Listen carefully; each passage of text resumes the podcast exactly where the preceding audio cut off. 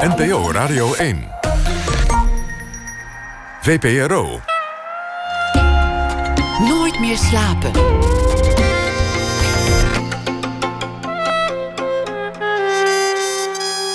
Met Pieter van der Wielen.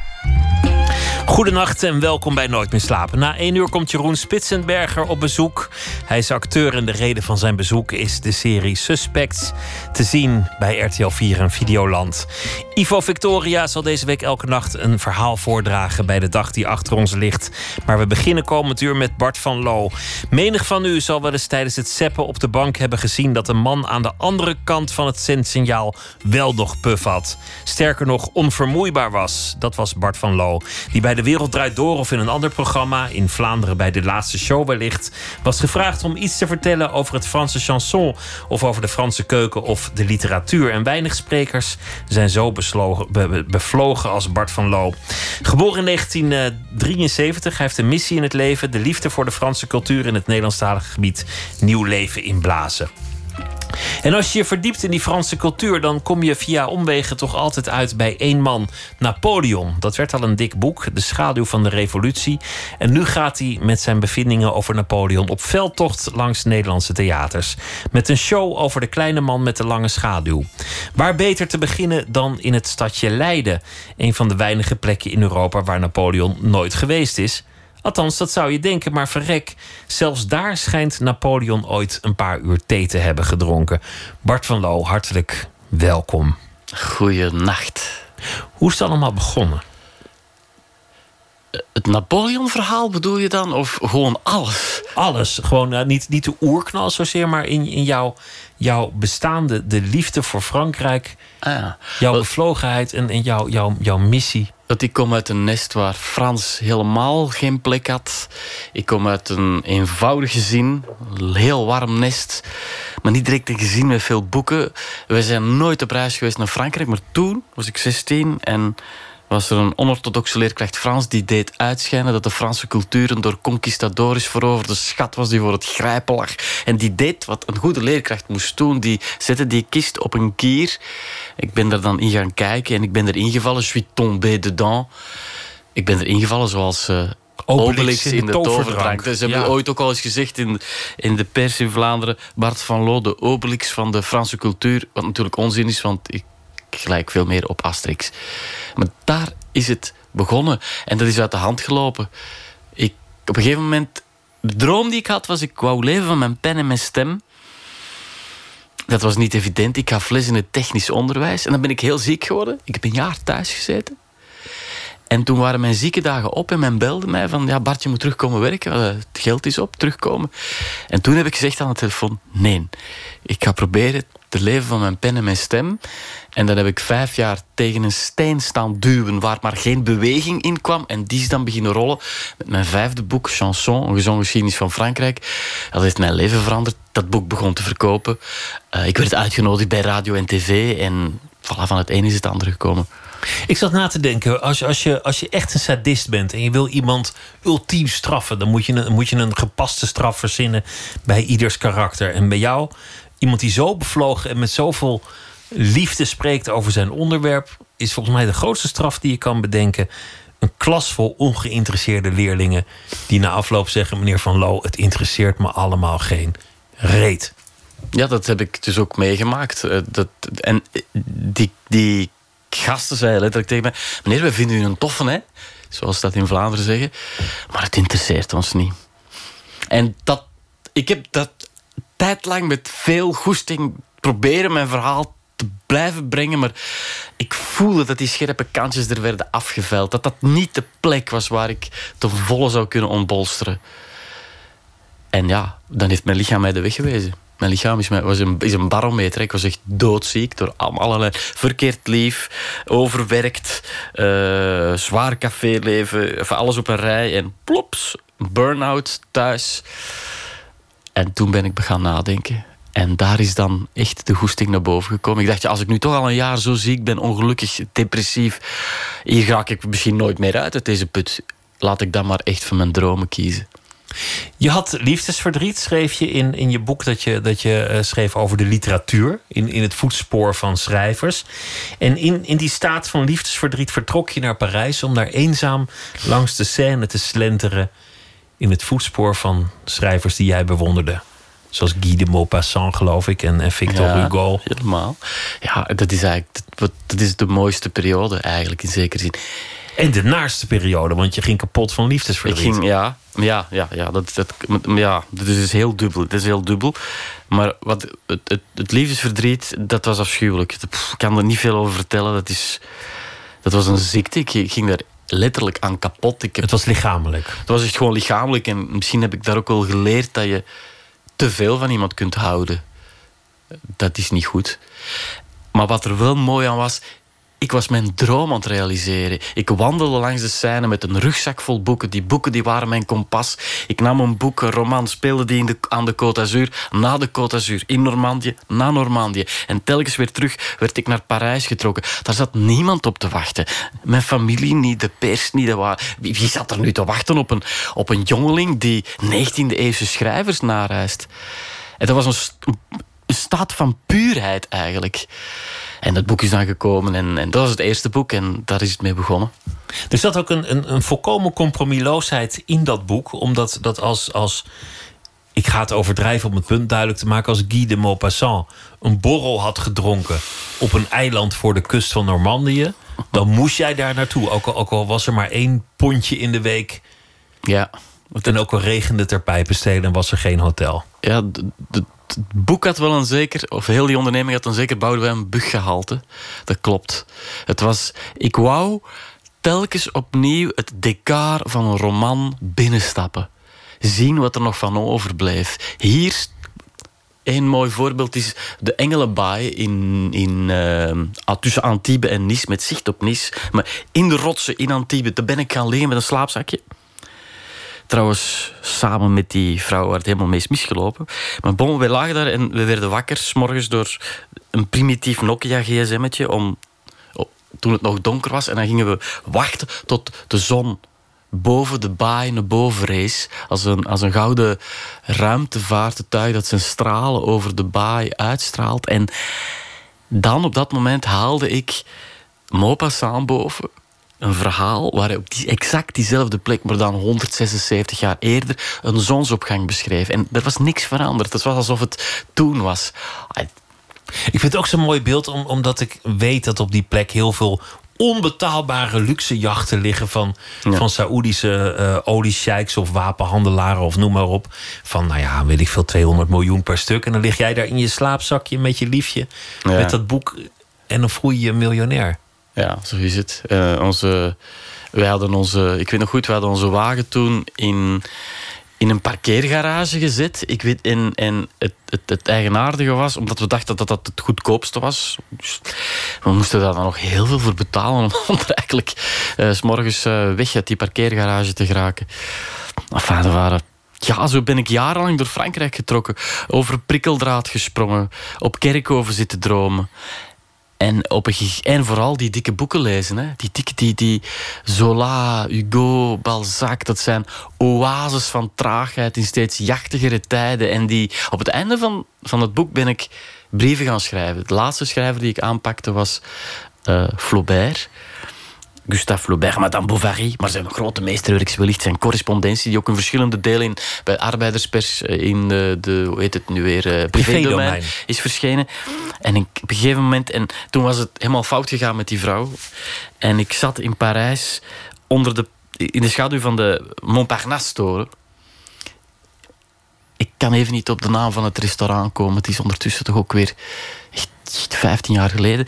En ik, ik had zo van die witte onderleggers. En ik was die, die, die correspondentie van Flaubert aan het lezen. Oh, ik vond dat zo prachtig. Ik dacht, ik ga daar zinnen uit stelen.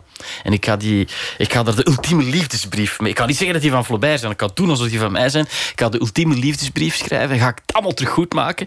Dus ik draai die onderlegger die witte onderlegger terug om en ik begin te schrijven, maar in plaats van de naam van die vrouw schrijf ik Beste Gustaaf, je bent de enige uit dit boek aan wie ik schrijf. En ik zeg, ah, Dit ga ik dus doen. Ik ga nu op brieven die, op plekken die belangrijk zijn geweest voor Gustave Flaubert in Normandie in Parijs, brieven naar hem schrijven over hem, over zijn uiver, maar ook over wat het was om jarenlang heel Frankrijk door te reizen in de sporen van schrijvers. In, in, in de sporen van schoonheid en waarheid. En wat ik, wat ik uiteindelijk ontdekt heb, is dat die boeken inderdaad... Dat, dat zijn oases van traagheid in jachtigere tijden. Het, zijn, het, zijn, het is een soort broodnodig escapisme. Het is tegelijkertijd ook leert het ons iets over de wereld. Hè.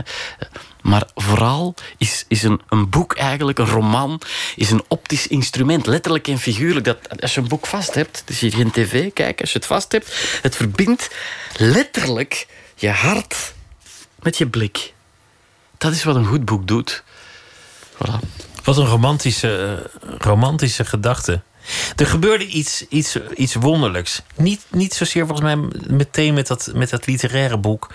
Maar, maar iets later. Je hebt toen een boek geschreven over het eten. Je hebt een boek geschreven over seks. Dat is dan de Frankrijk-trilogie geworden. Tussendoor ook nog een boek over Elschot. Ja. Een, een, een, beetje een zijpad. Daar komen we misschien nog over te spreken. En toen werd je gevraagd om er iets over te vertellen in, in, op de Vlaamse televisie. Bij wat daar heet De Laatste Show. Ja, dat is waar. Dat klopt, ja.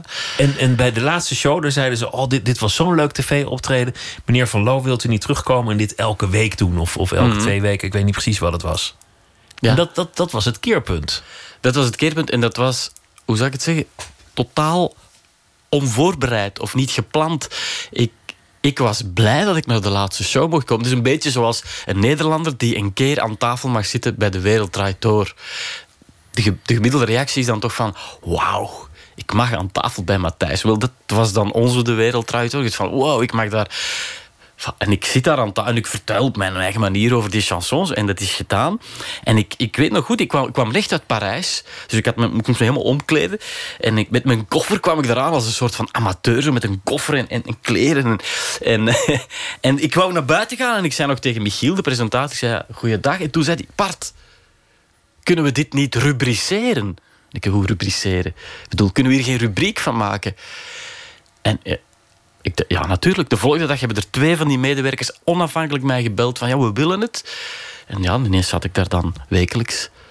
Dus ja, en, het... en hier in Nederland bij de Wereld Draait Door gebeurde een aantal jaar later... Hetzelfde. Hetzelfde. Ja, ook bij Matthijs, die, dat wist ik toen nog niet. Ik wist wel dat hij iets met Aznavour had, dat, want wie weet dat niet.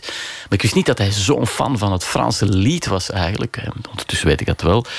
En dus ik deed het ook. En hij zei het letterlijk tijdens de uitzending. Kom snel terug, Bart. Enfin, dus dat, was, dat was mooi. En dan ben ik daar ook een aantal keer gekomen. En dat heeft natuurlijk voor een stuk toch mijn leven veranderd. Omdat dat deuren opent.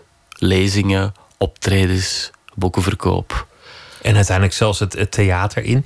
In het boek over Elschot, dat, dat, dat is een beetje een, een zijpad, want het gaat niet over Frankrijk. Het gaat wel voor een groot deel over Antwerpen, een stad waar je heel lang hebt gewoond. En, en dan heb je dat opgedragen min of meer aan een, een Française. Een Française die versierd moet worden door, door de verteller aan de hand van het oeuvre van Elschot. En die, die heette Coraline. Ja. En jouw huidige vrouw heet ook Coraline. Ja, dat is natuurlijk geen toeval. Dat is zij. Maar al is het meeste van wat er in het boek gebeurt... Totale fictie. Ja, ja, nee, we Fransen hebben daar een heel mooi woord voor. Autofictie, autofiction. Dus een mengeling van fictie en autobiografie. Er zitten elementen in van ruzies die we bijvoorbeeld gehad hebben, maar op een totaal andere plek die ik dan naar die straat ook in Antwerpen parkeren. Eh, ook dingen die bij andere vrouwen zijn gebeurd, maar die ik dan doe alsof het met haar is. Van ja, god, wat doet, hoe, hoe, maakt een schrijver een boek op die manier? Um, en de inzet was eigenlijk, ja, hoe kun je een Française verleiden met het uiveren van Elschot? Hoe onze grootste klassieker, onze Vlaamse schrijver, die ook zo geliefd is in Nederland, de meest Nederlandse Vlaamse schrijver. Hoe kunnen we die in een Franse traditie plaatsen? En ik ik vond het heerlijk om dat boekje te schrijven. Um, ik ben er niet helemaal tevreden van. Achteraf is er is één, er is iets wat me tegenstaat. Het, is dat ik heb het in de ik in de ik-vorm geschreven. Het is te heigerig. Het is als ik het nu teruglees, het is te dicht op mij. Het is te. Ik heb eigenlijk speel ik met het idee, omdat ik het toen vooral op vraag van het Willem Elschot Genootschap heb geschreven, dus een klein boekje, er is niet veel mee gebeurd eigenlijk. Ik zou het willen terugmaken en ik zou het om te beginnen gewoon in de hij figuur willen schrijven. En volgens mij gaat het hele boek veranderen en gaat de juiste tonaliteit komen, die nu iets te dicht op mij zit. Ik word er zelf een heel klein beetje van, wow, dit is wel uh, gevoelig allemaal. Maar volgens mij zijn de meeste dingen die over Elschot worden geschreven, geschreven door, door absolute superfans en bewonderaars. En, en dat ben jij dan ook weer niet. Nee. En dat was ook wel weer het, het, het leuke. Ja, het was, het was, een, het was eigenlijk... Uh, dus dat klopt. Ik, ik, natuurlijk hield ik van Elschot. Ik ben hem dan ook eens echt gaan lezen. En ja, maar, maar, je was niet vanaf je twaalfde al helemaal nee, ondergedompeld. Dat is een ander verhaal dan, dan de, de andere dingen die komen vanuit een pure hartstocht zijn hier naar boven geborreld.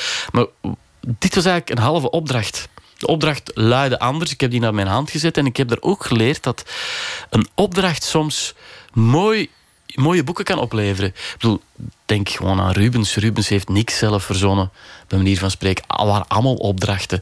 De, de, de idee van de kunstenaar, schrijver, die altijd maar van zichzelf vertrekt. En dat is een 19e eeuwse uitvinding. Dus een romantisch ideaal. Wat soms tot meesterwerken leidt, maar vaak ook niet. En een opdracht, iemand die tegen jou zegt buig je daar eens over. En dan ga je dat naar je hand zetten. En dan ga je daar je eigen verhaal in gieten. Wat heb ik gedaan? Ik heb heel die Franse cultuur in, Els, in Elschot geprojecteerd. Dat was nog nooit gebeurd. Ik heb bijvoorbeeld Elschot in die, in, in, bij op het Franse schap te zetten.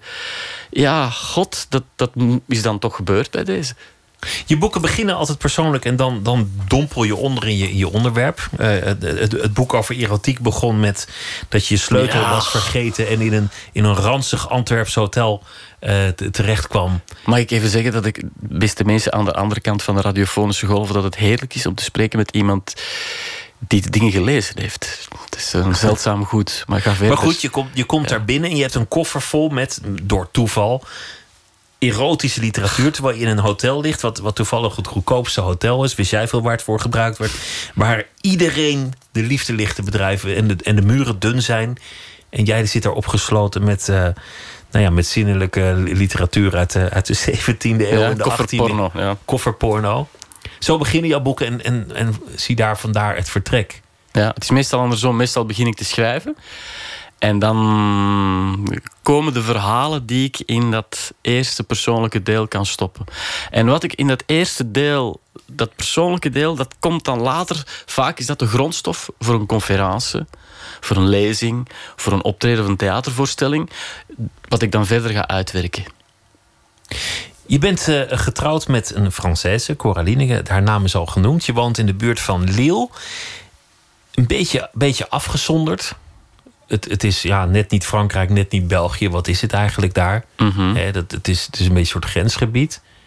Hoe, hoe is het als je schrijft van dit boek over Napoleon? Dat, dat, dat, dat is echt een, een onvoorstelbare klont werk geweest. Ja, je moet een beetje gek zijn. Dit heb ik daar. Dit heb ik geschreven op die plek. Dat is, dat is geen geheim aan. Hè. Dat is gewoon discipline. S'morgens aan je bureau gaan zitten. Hard werken. En, en, en telkens weer je zwaard opnemen en vechten tegen de zoete frustratie en de perverse wellust die gepaard gaat met, met het schrijven van dergelijke boeken. Hoe ik dat juist doe, is het, er zijn altijd twee, bijvoorbeeld voor het Napoleon-boek, ik probeer een vormelijke en een inhoudelijke uitdaging te vinden. De inhoudelijke uitdaging was hier, hoe breng ik Napoleon en de revolutie, twee tot de meest verbeeldingssprekende uh, Homerische verhalen uit de recente Europese geschiedenis in één verhaal. Dat is een stevige uitdaging. En het, de vormelijke uitdaging was: het moet, het moet lezen als roman. Laten we het straks hebben over, over Napoleon en al die, al die tegenstellingen die de man in zich herbergt. Onder meer de revolutie en het worden van een keizer. Hoe die, dat soort dingen. Maar, maar laten we dan eerst toch gaan luisteren naar het Franse lied. Want dat hoort erbij. De vorige theatervoorstelling had als titel Une belle histoire. En uh, we luisteren naar het nummer dat iedereen kent van Michel Fugain.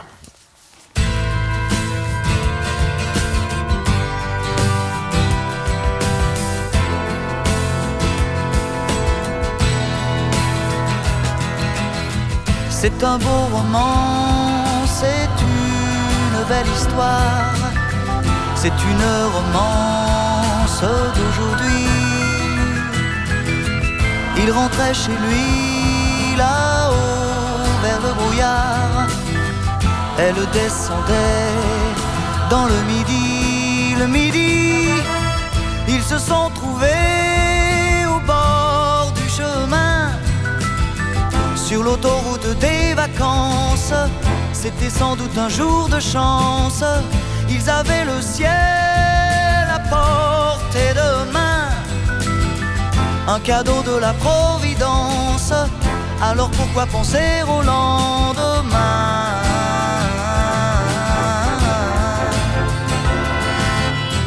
Ils se sont cachés dans un grand champ de blé, se laissant porter par le courant, sont leur vie qui commençait. Ils n'étaient encore que des enfants, des enfants qui s'étaient trouvés au bord du chemin sur l'autoroute des vacances. C'était sans doute un jour de chance qui cueillirent le ciel au creux Comme on cueille la providence, refusant de penser au lendemain.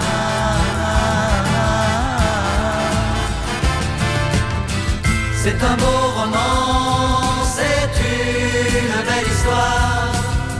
C'est une romance d'aujourd'hui.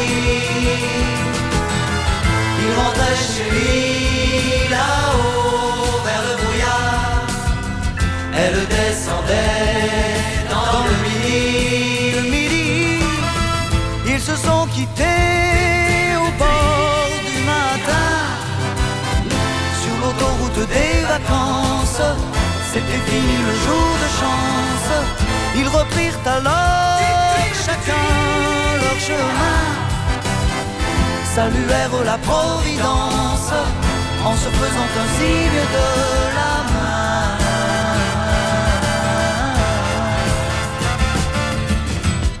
Il rentra chez lui là-haut vers le brouillard. Elle est descendue là-bas dans le.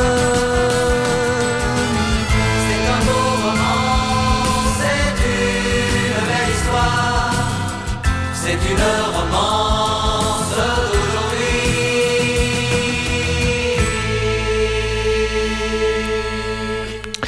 Michel Fugain met Une belle histoire. En dat vanwege Bart van Lode hier te gast is om te praten over zijn theatervoorstelling over Napoleon, die uh, komend weekende begint. Deze veldtocht in Leiden en gaat daarna rond door, uh, door ons land met vele verhalen over Napoleon. De schaduw van de revolutie heet het boek. Dat is ook alweer uh, twee jaar oud over, over Napoleon. Alles wat je doet als het gaat over Frankrijk komt uiteindelijk terecht bij die man. Je kunt er niet omheen, mm -hmm. Napoleon. Dat is zo. Dus de, de, de schrijvers die ik ben achterna gereisd, die kunnen niet ophouden om het over Napoleon te hebben. Uh, mijn literaire kookboek, Napoleon is een man die zijn eten naar binnen schrokt. Zijn disgenoten hebben net de tijd om hun servet open te vouwen... of de keizer veert alweer recht en de etiketten schrijft voor... dat je dan um, ondanks je lege maag mee moet rechtveren. De keizer achterna zit die alweer verdwenen is. En L'Ompressé, de zeer gehaaste man. Dat geldt ook voor het de derde boek. Uh, de, de, de, pornografie, de erotiek. Hij, is ook, hij beweegt zich ook redelijk snel in het huwelijksbed. Het moet daar ook vooruit gaan. Uh, bovendien is hij ook nog eens de censor... die een aantal erotische teksten zal verbieden. En al wat ik deed... Hij sprong altijd als een duwtje, als een, kwam uit een doosje. Om de halve haverklap sprong hij tevoorschijn.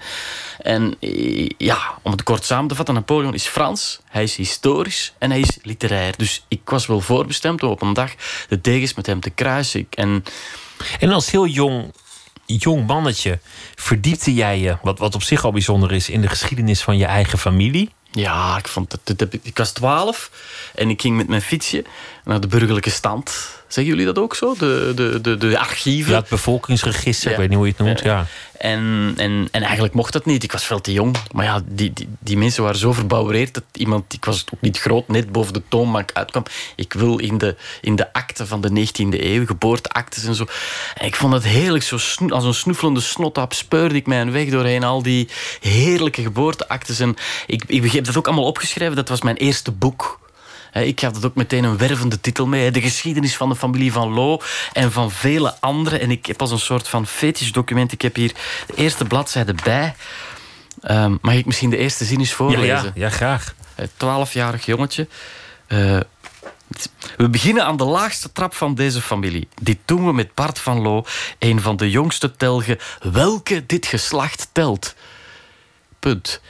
Welke dit geslacht telt. Het is precies een tekst die geschreven is in 1883 of zo. Nee, het was ik in de Stille Kempen in Vlaanderen, 1985, met voetnoten onderaan, omdat ik dat in chique boeken had gezien, dat dat zo gebeurde. En, en daar ontdekte ik plots dat mijn bed, bedovergrootvader Jozef van Loo, dat hij ineens Joseph van Loo heette en dat hij in het Vlaamse Heist op den Berg in het Frans werd geboren. En mijn twaalfjarige brein zei, hoe kan dat? In encyclopedieën verder zoeken kwam ik te weten dat, ja, dat, dat de Franse tijd was. Dat ik het trouwens aan de Fransen te danken heb dat ik, dat ik mij kon overgeven aan de edele kunst van de genealogie. En dat een zekere Napoleon Bonaparte, die de lakens uitdeelde, niet alleen daar, maar ook waar ik woonde, in het departement. Want wij waren allemaal onderverdeeld in departement, in het departement van de twee neten. Daar had hij het ook voor het zeggen. En dat is het, dat is het, het, het zaadje, de vonk, waar dertig jaar later een vuistdijk boek uit zal tevoorschijn Want, want komen. een van jouw voorouders was zelfs deserteur uit het, uit het leger van Napoleon. Ja, het was de, de oom van mijn bedovergrootvader. Die, was in, die is in 1817 na 30 maanden dienst in Mechelen gedeserteerd uit het, kerkelijk, uit het keizerlijk leger. Ehm, ik zou exact hetzelfde hebben gedaan als hij. Lijkt me ook heel verstandig. Als je Ja. ermee wegkomt, maak, Ja, dat je kan vluchten, toch? Dus, dus je ziet dat hij een rechtstreekse invloed had. Mijn, mijn voorouders werden ineens in Franse geboorteactes tot leven geroepen. Er zijn er een aantal die de benen hebben genomen om niet in zijn groot dramatisch leger te willen meemarcheren. Eh, mijn lievelingsschrijvers, daar heb ik het al over gehad, die, die hebben het er constant over. Hij is dus iemand die en mijn lievelingsschrijvers en mijn voorouders erg beïndrukt heeft. En ja, dat intrigeert mij natuurlijk. Wie was die man? Jouw boeken gingen altijd over bewondering. Franse chansons, Franse koks, Franse schrijvers. Maar Napoleon kun je toch ook niet bewonderen zonder meer? Dat kan wel. Ik heb het niet gedaan, maar het kan wel. Het gemiddelde boek dat over Napoleon geschreven wordt, dat gebeurt door mensen van middelbare mannen, van middelbare leeftijd, die redelijk intelligent zijn, die vaak ook best goede boeken schrijven, maar die, opmerkelijk genoeg, halverwege verliefd worden op hun onderwerp. Er gaat een magnetische, fascinerende kracht uit van Napoleon. En het opmerkelijk is, zoals je het al zegt, ik ben de man van de, de bewondering, van de bevlogenheid. Als ik over Aznavour of over Balzac of over Maupassant spreek, dan gebeurt het dat ik zo net een centimeter van de grond opstijg. Eh, vanuit een soort van lyrische eh, bevlogenheid. Maar bij Napoleon is het tegenovergesteld. Ik heb een kritisch boek geschreven. Ook in die voorstelling zit die kritiek duidelijk in. Ehm, en volgens mij kan het ook niet anders. Ik begrijp het ook niet dat er nog altijd redelijk wat vergoelijkende boeken, soms licht hagiografische boeken over Napoleon geschreven worden. Het merkwaardige is, nou, nou, nou heb je, jij bent getrouwd met een, met een Française, maar dat in Frankrijk vaak Napoleon niet echt wordt gezien zoals die bij ons in Nederland wordt gezien, namelijk als een despoot, een, dictator, een, een, eh, een oorlogsmenner. De, de Fransen die kunnen het volgens mij nog steeds niet echt aan om dat onder ogen te zien dat het ook een schurk was. Daar wordt altijd toch vergoeilijkend over gesproken. Omdat het natuurlijk ook voor een stukje zit een hoeksteen van, van, van, van, van de Franse beschaving. Dat blijft ook wel zo. We hebben de Vijfde Republiek nu. Die is gesticht door Charles de Gaulle in 1958. En die bestaat uit twee componenten. Aan de ene kant het parlementaire stelsel. Het parlementaire stelsel dat is nog een, een, een, een, erfenis van de revolutie. En aan de andere kant hebben we de sterke man. Er is geen enkel land ter wereld waar een president zoveel macht heeft als in Frankrijk. En dat is het Bonapartisme, dat is een erfenis van Napoleon.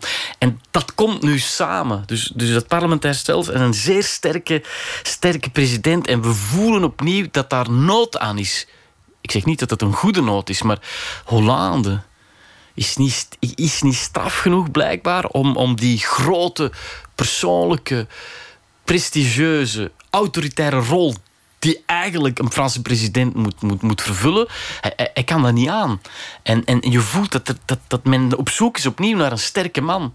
Uh, wat, wat we overal een beetje horen natuurlijk. Hoe groter de chaos wordt, hoe groter de roep om een sterke man weer klinkt. Dat zien we ook tijdens de revolutie. De revolutie was ja, was zo'n onwaarschijnlijke chaos, een wereld. Een, dat, is een, dat is een lava.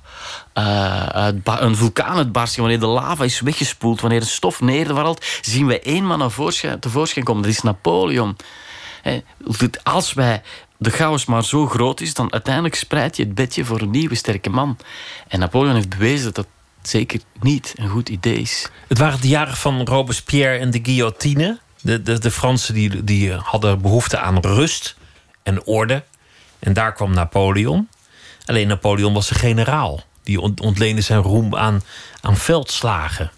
Mhm. Dus, dus die, die heeft Frankrijk toch uiteindelijk mee ten onder getrokken. Stel, je, stel jij je wel eens de, de vraag wat er zou zijn gebeurd als hij niet overwonnen was? Die vraag wordt door heel veel. Ik stel me wel eens de vraag: wat als hij in 1804 was gestorven? Voor hij keizer was, dan zou hij echt de vader des vaderlands zijn. Hij zou zijn grondwet hebben nagelaten. Hij zou Frankrijk helemaal gereorganiseerd hebben. En hij zou niet op pad zijn gegaan om honderdduizenden miljoenen mensen in het verderven, in de dood te storten? Dat is een vraag die ik me soms wel stel. De andere vraag is de vraag die heel veel mensen, een veel heldhaftigere vraag natuurlijk. Wat als hij in Waterloo zou hebben gewonnen? Zouden we dan Frans spreken? Hier zelfs hier in Nederland. Het is een beetje, dat is de uchronie, dat is het, het, het, het, het, rijk van de speculatieve fictie. In die zin, dat is hetzelfde als Karel Martel de, de, de Arabieren niet zou verslagen hebben in 732 bij Poitiers. Zouden wij dan allemaal Arabisch spreken? Als we de Turken niet hadden verslagen, ik moet oppassen met wat ik zeg, in de 17e eeuw zouden wij dan allemaal Turks zijn en zo verder en zo verder. Napoleon, het was the end of the story. Het was gedaan. Hij zat op zijn knieën. Als hij daar niet was verslagen, was hij een week later elders verslagen. Ja, en hij had die zin. Die, die, Waterloo was een zinloze slag. Het was, het, hij, had, waarom, hij, had, hij had gewoon zijn capitulatie kunnen tekenen. En ergens op een eiland gaan zitten. Of misschien had hij dan nog wel asiel gekregen in Amerika. Dat heeft, hij nu mislopen. En hij had nog een paar tienduizenden mensenlevens kunnen sparen. Nee, die vraag wordt niet gesteld. Het is veel heldhaftiger. Het is wat had hij nog kunnen winnen misschien? Wat had er moeten gebeuren op dat op 18 juni 1815 Napoleon zou hebben gewonnen in Waterloo? Dat is de vraag waar wij een antwoord op willen. Dat is het, die, die, die fascinatie, die, die, de epiek van, en de heroïek van, van Austerlitz en Waterloo. Dat is bedwelmend. Maar gevaarlijk bedwelmend. Het, het knappe aan, aan, aan zo'n boek schrijven over Napoleon is dat er natuurlijk al zoveel boeken over de man geschreven zijn. Over, over elk subonderwerp. Over, over de schoenen van Napoleon, de vrouwen van Napoleon, de wijnkeus van Napoleon, noem maar op.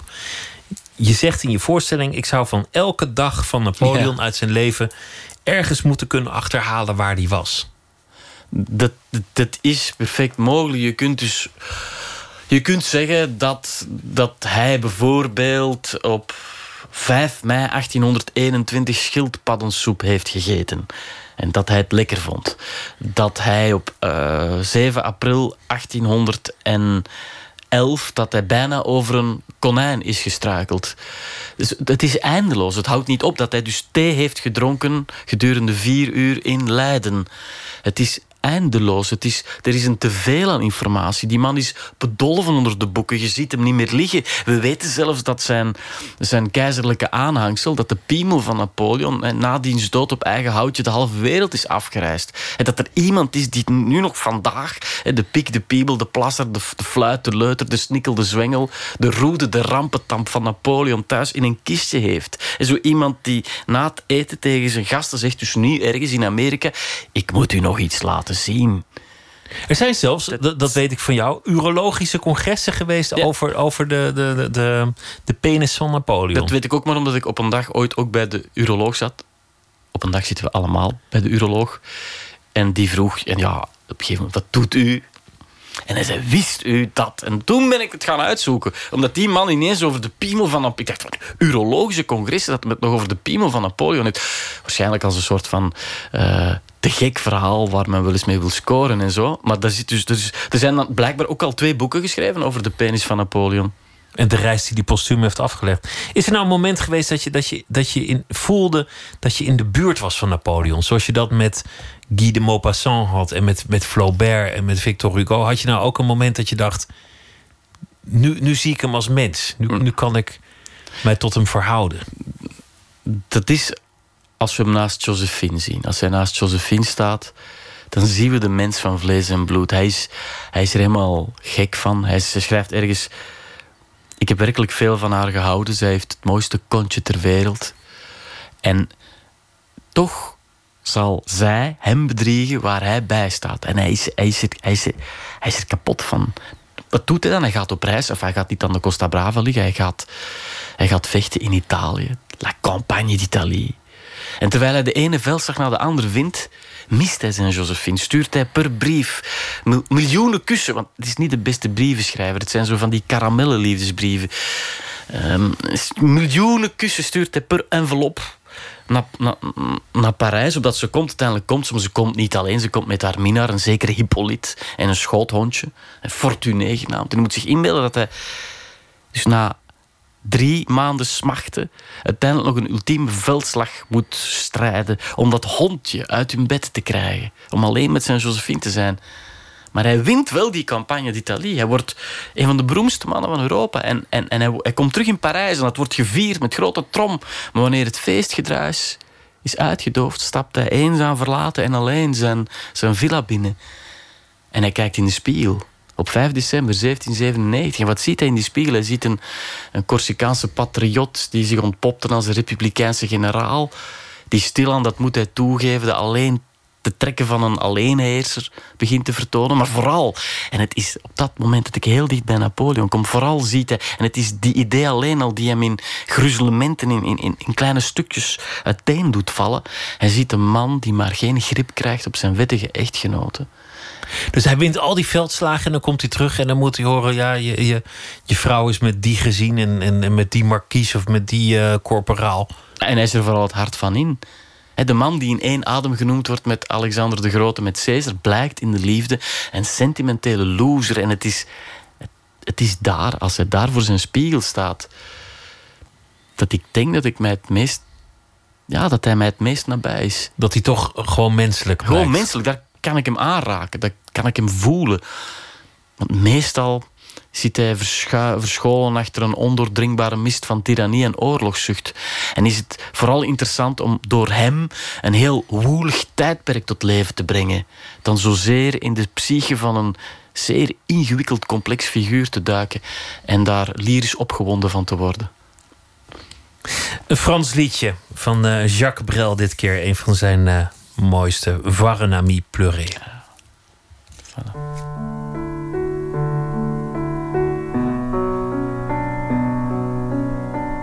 Bien sûr, il y a les guerres d'Irlande et les peuplades sans musique. Bien sûr, tout ce manque de tendre n'y a plus d'Amérique. Bien sûr, l'argent n'a pas d'odeur pas d'odeur vous monte au nez. Bien sûr, on marche sur les fleurs, mais, mais voir un ami pleurer. Bien sûr, il y a nos défaites, et puis la mort qui est tout au bout. Le corps incline déjà la tête, étonné d'être encore debout. Bien sûr, les femmes infidèles et les oiseaux assassinés. Bien sûr, nos cœurs perdent leurs ailes, mais, mais voir un ami pleurer. Bien sûr, ces villes épuisées par ces enfants 50 ans. Notre impuissance à les aider. Et nos amours qui ont mal aux dents. Bien sûr, le temps qui va trop vite. Ces métros remplis de noyés. La vérité qui nous évite. Mais, mais voir un ami pleurer. Bien sûr, nos miroirs sont intègres, ni le courage d'être juif, ni l'élégance d'être nègre. On se croit mèche, on n'est que suif. Et tous ces hommes qui sont nos frères, tellement qu'on n'est plus étonné que par amour ils nous lacèrent, mais, mais voir un ami pleurer.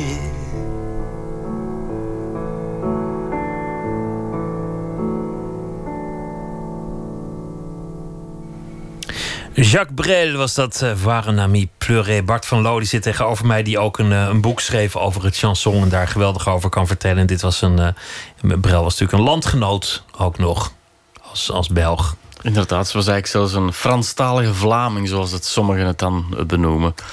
Want wij hebben natuurlijk. dat was een, ja, er was een Vlaming ergens van afkomst, maar hij sprak Frans. Ook die bestaan. Je bent uh, zonder meer een francofiel, mag, mag ik wel, wel stellen. En, maar je, lijkt ook een soort missie te hebben. Wat, is die missie? Is die er? Die is er wel. Ik denk dat die er is omdat het mijn aard is. In de eerste plaats schrijf ik mijn boeken voor mezelf. Niet omdat ik aandelen heb in Frankrijk of zo. Je zou iets, iets willen schrijven dat je zelf zou willen lezen?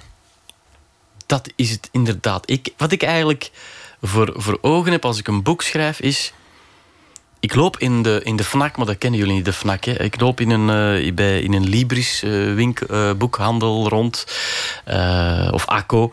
En ik zie er een boek liggen. En ik, ik ga er naartoe, ik pak het vast en ik zeg... Oh, het interesseert me wel. En ik begin te lezen. Ik zeg, wow, geweldig. En achtervlag, ik zeg, oh, schitterend. En dan ineens zie ik van, ah nee... Napoleon, de schaduw van de revolutie, Bart van... Ik heb het zelf geschreven, het is mijn boek. Spijtig, ik kan het niet meer lezen. Dat gevoel. Ik wil eigenlijk... Ja ik wil gewoon de ideale lezer zijn van mijn eigen boek. En dan hoop ik dat als ik het goed vind, dat ook zoveel mogelijk mensen het dan goed vinden. Maar in, in Nederland is, is Frankrijk niet meer zo hip als het ooit was. In de jaren zestig waren die, die chansons enorm populair.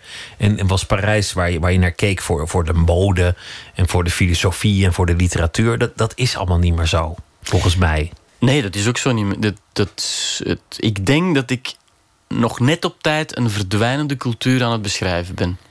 Dat klinkt heel erg wat ik nu zeg.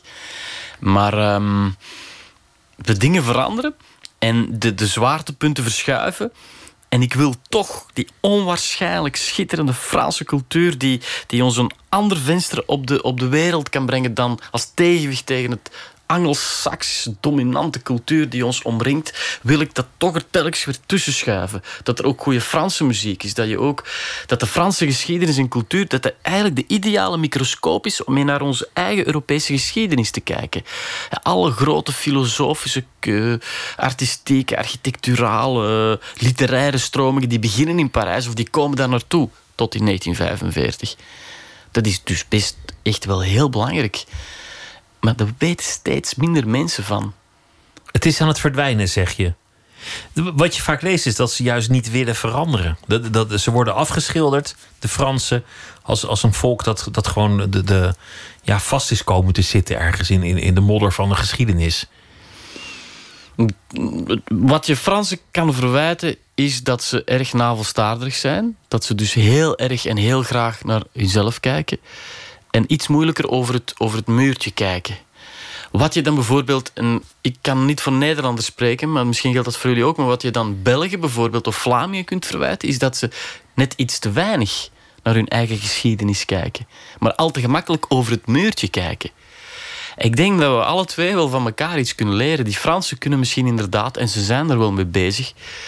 Er is veel meer interesse voor de wereld dan pakweg 30 jaar geleden, maar dat kan nog een stuk meer. En wij, wij zouden veel meer onze eigen vaderlandse geschiedenis en cultuur en literatuur aan het hart moeten drukken. Wij weten er niks meer van. De gemiddelde Vlaming en misschien ook wel Nederlander loopt een beetje zo heb ik toch de indruk, onwetend in zijn eigen cultuur rond, wat toch spijtig is. Ik vrees dat je daar wel gelijk in hebt. Dat, dat, dat veel dingen, ja, dat de geschiedenis niet zoveel aandacht krijgt. En dat de eigen cultuur ook niet, niet altijd wordt omarmd. Hoewel het in deze verkiezingen door alle politici juist wordt gezegd van eh, we, moeten de eigen cultuur voorop stellen. Maar ze hebben eigenlijk geen idee waar ze het over hebben. Helemaal. En ik denk toch dat, dat het je alleen maar rijker kan maken. Net zoals het je rijker kan maken. Hoe meer talen je spreekt, hoe, hoe, hoe- hoeveel, hoeveel talen je spreekt, hoeveel keer je mens bent. Ik denk ook hoe, dat je, je je mens zijn kunt verdubbelen of verdriedubbelen door je armen uit te slaan naar andere culturen en vensters open te zetten, maar door je eigen voeten wortel te laten schieten in je eigen grond, zonder daar een heel identiteitsdebat aan vast te hangen. Nee, als een soort van natuurlijke, normale gang van zaken. Als er één hobby is die alle Fransen delen, en, eh, in ieder geval de Parijzenaars, dan is het klagen. Fransen zijn dol op klagen. Maar als je dan als buitenlander mee gaat klagen, dan, dan ben je een stap te ver gegaan. Als het gaat over het land en de politiek en, en, en het, het, de Franse cultuur, noem maar op. Ja, maar de Fransen... Maar ik denk dat... dat, dat dus, dus, dus, een, dus een huizenhoog cliché dat je nu naar boven haalt... maar ik denk dat dat net zozeer voor ons geldt. Iedereen klaagt. Oh, wij zijn, zijn jullie geen klagers in Nederland? Ja, ja, volgens mij wel. Hè? Dat is echt, die klaagcultuur is iets... iets eh, ehm, en als er dan misschien een Vlaming in het gezelschap zit... die dan wat mee komt peuteren... misschien dat jullie dan ineens toch weer zoiets hebben van... ja, maar ho, wacht. We hebben toch... En dat jullie, dat jullie dan toch weer je eigen cultuur... toch een beetje gaan verdedigen. Dat is iets wat Fransen natuurlijk in hoge mate hebben... omdat die chauvinistische voelsprieten... die staan zeer sterk, die zijn gedresseerd... die staan klaar om dat wordt nog altijd met de paplepel meegegeten. Het is wel die grote Franse cultuur tenslotte. Maar wat je vaststelt is dat ook die Fransen, stilaan jonge Fransen, beginnen te lijden aan het euvel waar ik zeg dat wij aan lijden, namelijk een gebrek aan kennis van hun eigen cultuur. En dat is heel opmerkelijk, omdat en mijn vrouw geeft Frans, Latijn en Grieks in Rijssel. Dus ik spreek een beetje uit ervaring is dat die, die Fransen tot voor kort leiden die hun, hun onderdanen op tot een soort van eh, mensen die met een rugzak cultuur door het leven stappen. En ook dat is aan het weggaan. Ook daar valt het ons op dat de jeugd van Frankrijk steeds moet, moet bijna nog uitgelegd worden wie Aznavour was en wie Balzac ook weer was. En wat er in de 19e eeuw gebeurde. En dat Napoleon, dat dat voor de Eerste Wereldoorlog was. En, en het is zo belangrijk dat die dingen toch altijd opnieuw weer gebeuren. En dat Napoleon zelfs een blauwe maandag koning van Nederland is geweest. Of, of keizer van, van Nederland en zijn, en zijn broer koning. Je bent vast met een nieuw project bezig. Want dat, dat kan haast niet anders. Of je zit druk te typen. Of je bent ergens achteraan aan het reizen. Wat, wat is het? Ehm, ik ben bezig met ehm, dichter naar ons te komen. Ik wil een stukje vaderlandse geschiedenis beschrijven. Namelijk, hoe zijn de lage landen ontstaan? Daar ben ik mee bezig. In de lage landen, daar bedoel ik mee, ooit zijn wij samen geweest. In het Bourgondische Rijk. Ja, Vlaanderen, Nederland, Wallonië, Luxemburg. Dat was één geheel. En al die verschillende prinsbisdommen en graafschappen en hertogdommen zijn aan elkaar gesmeed door een wonderlijk volk, de Bourgondiërs. En eens wij allemaal samen waren, hebben we die Bourgondiërs buiten ge- ge- ge- getrapt.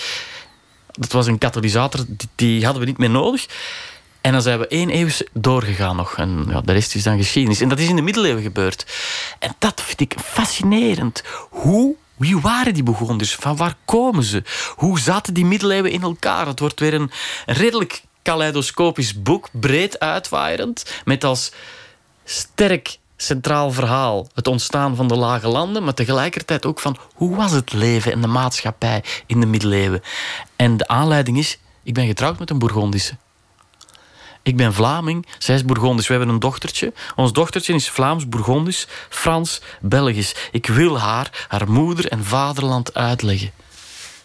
En en dat, dat Bourgondische Rijk is natuurlijk wonderlijk, omdat dat Nederland er voor, voor een groot deel bij zat, Mhm. België voor een deel bij zat.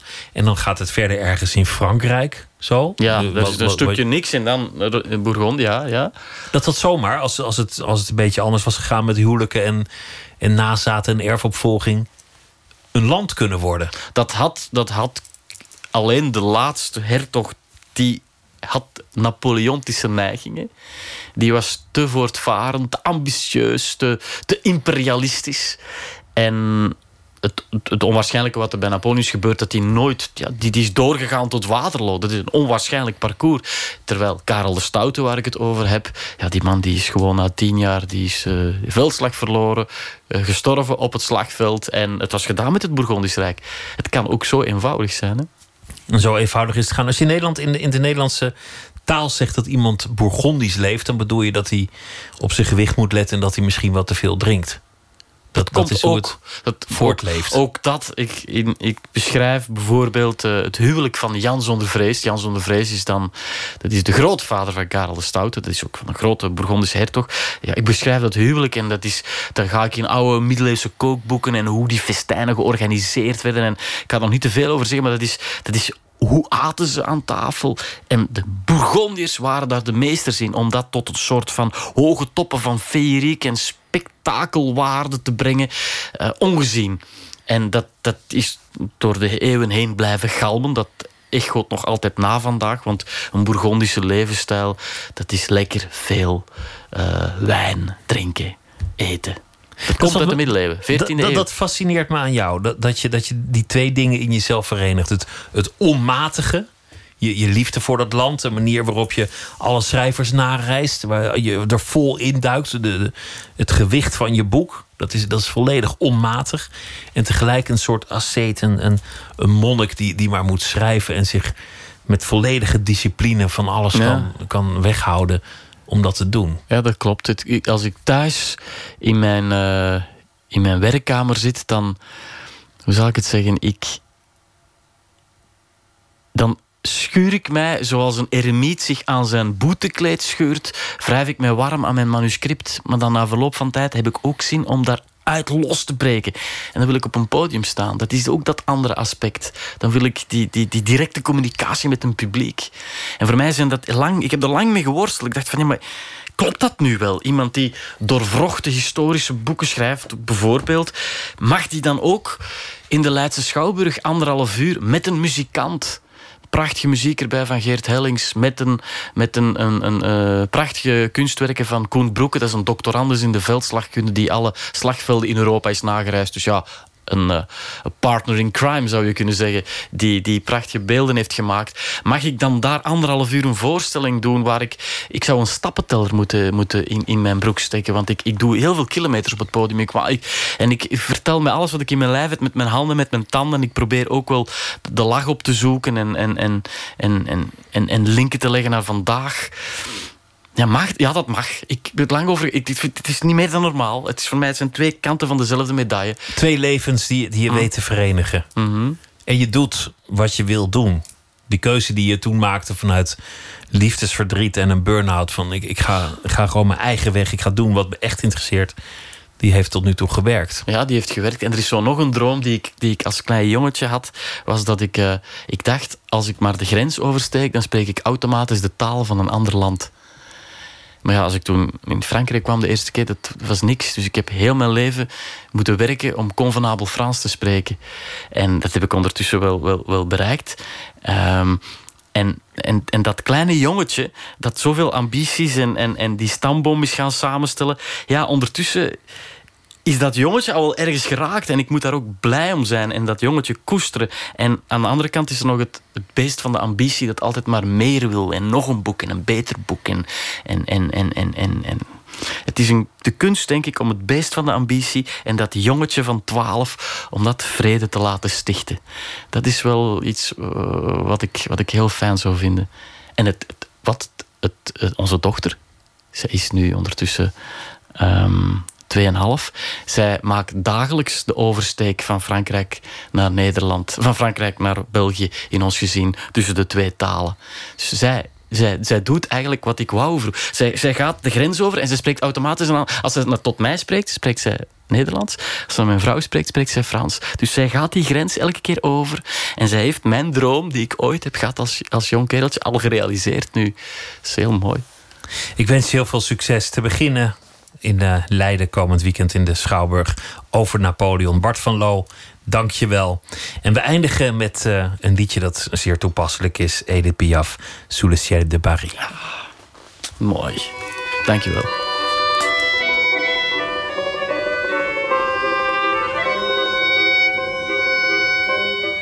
Sous le ciel de Paris s'envole une chanson. Elle est née d'aujourd'hui dans le cœur d'un garçon. Sous le ciel de Paris marchent des amoureux. Leur bonheur se construit sur un air fait pour eux. Sous le pont de Bercy, un philosophe assis, de musiciens quelques badauds, puis des gens par milliers. Sous le ciel de Paris jusqu'au soir vont chanter hmm, l'hymne d'un peuple épris de sa vieille cité. Près de Notre-Dame, parfois couvre un drame, oui mais à Paname Quelques rayons du ciel d'été, l'accordéon d'un marinier, l'espoir fleurit au ciel de Paris. Sous le ciel de Paris coule un fleuve joyeux. Il endort dans la nuit les clochards et les gueux. Le ciel de Paris, les oiseaux du bon Dieu viennent du monde entier pour bavarder entre eux. Et le ciel de Paris a son secret pour lui. Depuis vingt siècles, il était pris de notre île Saint-Louis. Edith Piaf. En uh, daarvoor hoorde u Bart van Loo over uh, zijn uh, theatervoorstelling over Napoleon. Twitter, het VPRO NMS. We zitten op Facebook en u kunt zich abonneren op de podcast via iTunes of de website van de VPRO. vpro.nl slash nooit meer slapen. Op Radio 1, het nieuws van alle kanten.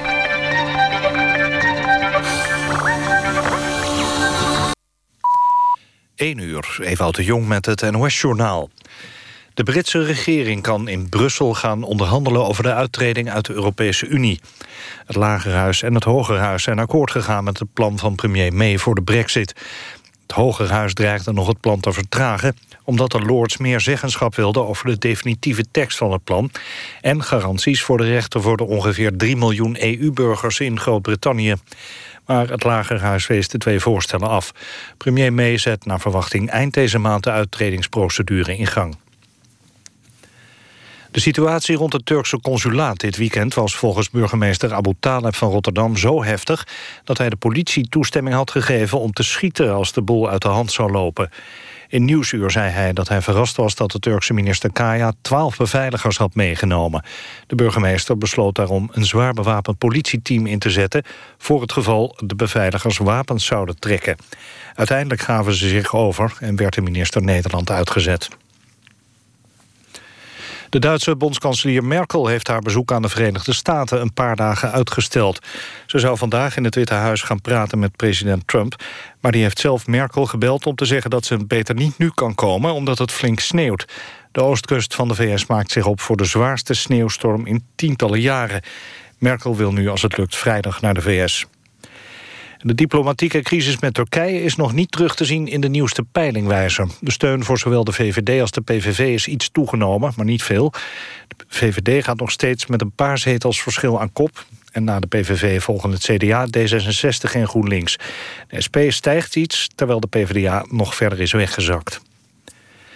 Het weer, toenemende bewolking en vannacht plaatselijk mist en nevel. Minima rond een graad of drie. Overdag bewolkt met in het oosten en zuidoosten ook enige tijd zon. In de zon wordt het 13 tot 16 graden. In de bewolking een stuk frisser. Dit was het NOS Journaal. NPO Radio 1. VPRO. Nooit meer slapen.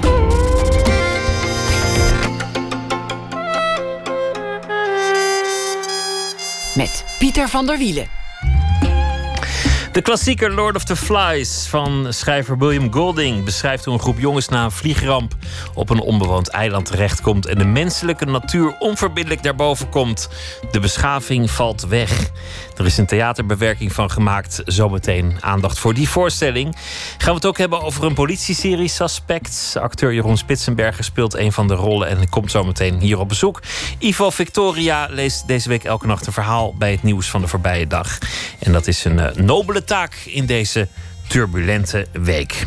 Te beginnen dit uur met het culturele nieuws. Het houdt de gemoederen al eeuwen bezig. Wat was toch de reden van de glimlach van de Mona Lisa?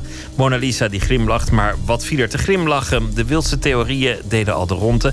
Ze zou tanden missen, ze zou verlamd zijn. Neuropsychologen van de Universiteit van Freiburg doen nu ook een duit in het zakje. Ze hebben onderzoek gedaan met proefpersonen. En uh, hun antwoord is niet erg spectaculair, maar daarmee wel geloofwaardiger. Ze was vrolijk. De Amerikaanse kunstenaar Jeff Koons is veroordeeld tot een boete van 40.000 euro vanwege plagiaat. Moet dat bedrag betalen aan de familie van de overleden Franse fotograaf Jean-François Borret.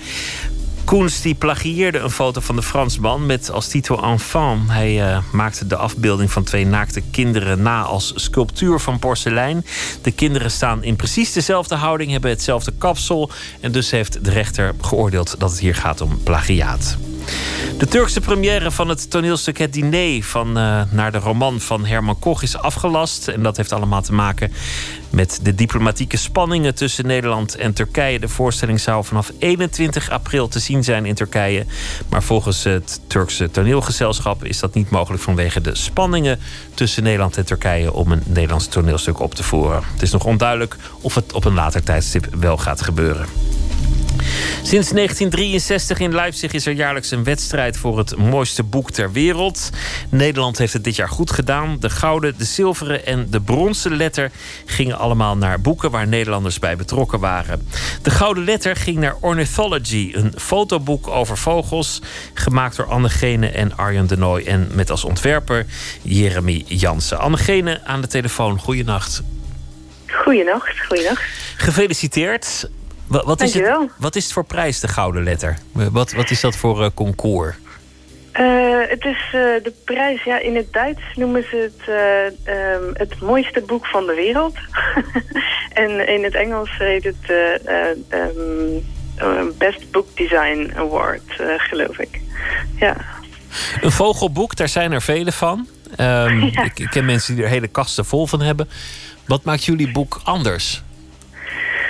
Um, ja, um, eigenlijk alles een beetje. Er staat, uh, er staat geen één foto in, denk ik. Uh, een mooie, scherpe foto van een vogel. Zoals je ze zou verwachten. Het zijn allemaal uh, ja, redelijk normale vogels eigenlijk. En het zijn vooral veel verzamelingen en, en grappige studies. En ja, een beetje, een beetje fotografische benadering van de vogelstudie, denk ik. Echt een boek dat is gemaakt voor, voor de schoonheid en niet om iets te weten te komen over de blauwe specht.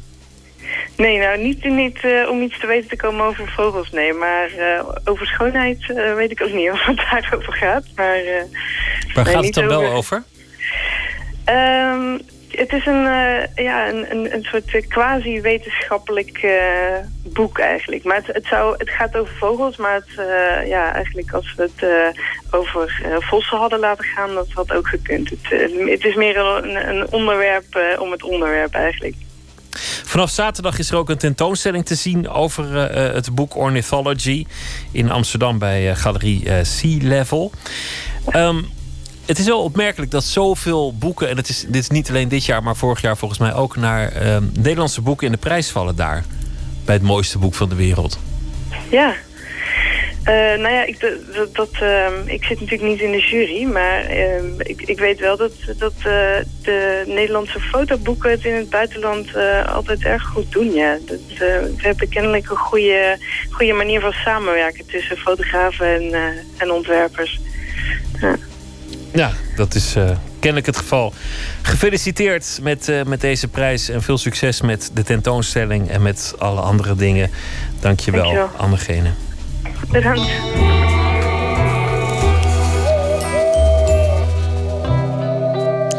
Father John Misty heeft een nieuw album, staat vol met protestliedjes dit keer. De titel van de plaat is Pure Comedy en de single heet Total Entertainment Forever.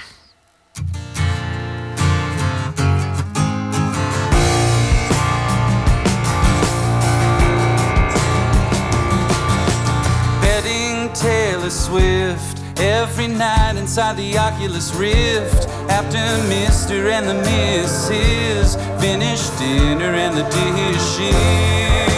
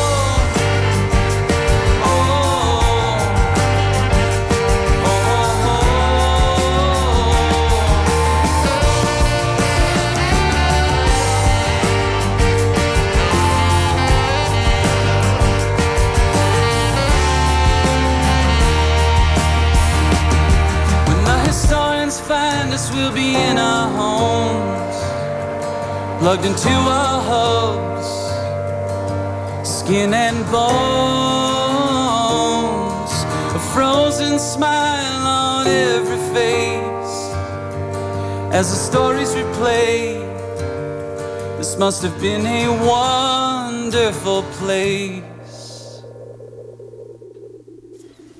Father John Misty, Total Entertainment Forever. Over hoe de werkelijkheid wordt beïnvloed door de media. Nooit meer slapen.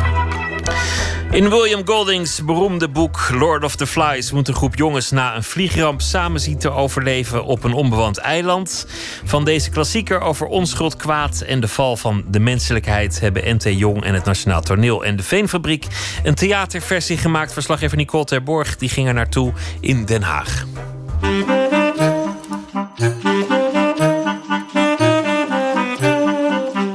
Dames en heren, welkom hier in de Regentes. Welkom bij het Nationale Theater in Ente Jong en welkom bij Lord of the Flies. Van lange slungelige jongens tot meisjes die net daarvoor deodorant bespoten in de wc. De foyer staat vol met pubers die met school naar deze voorstelling zijn gekomen. Lord of the Flies is speciaal ontwikkeld voor jongeren. En voor scholen is er een educatieprogramma met bijvoorbeeld nagesprek en extra lesmateriaal. Ik ben Hanna en eh, jullie zien mij nu. En jullie zien mij ook uh, zo meteen binnen nog even. We gaan zo meteen heel rustig de zaal in. Ik vind het een fantastisch verhaal voor jongeren. Het is ook een goed jongensverhaal. Dit is regisseur Noël Fischer. Ik ben een jaar of veertien was toen ik het boek voor het eerst las. Verplicht hè, voor de Engelse leeslijst op school.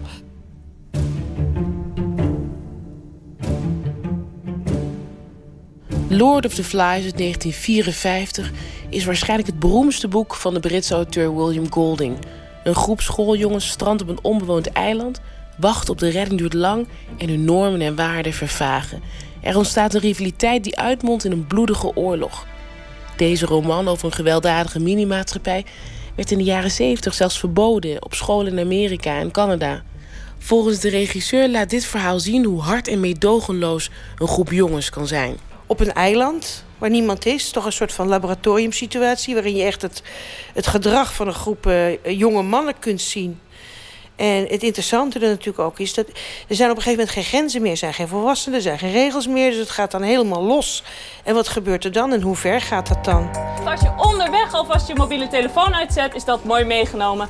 Heel veel plezier!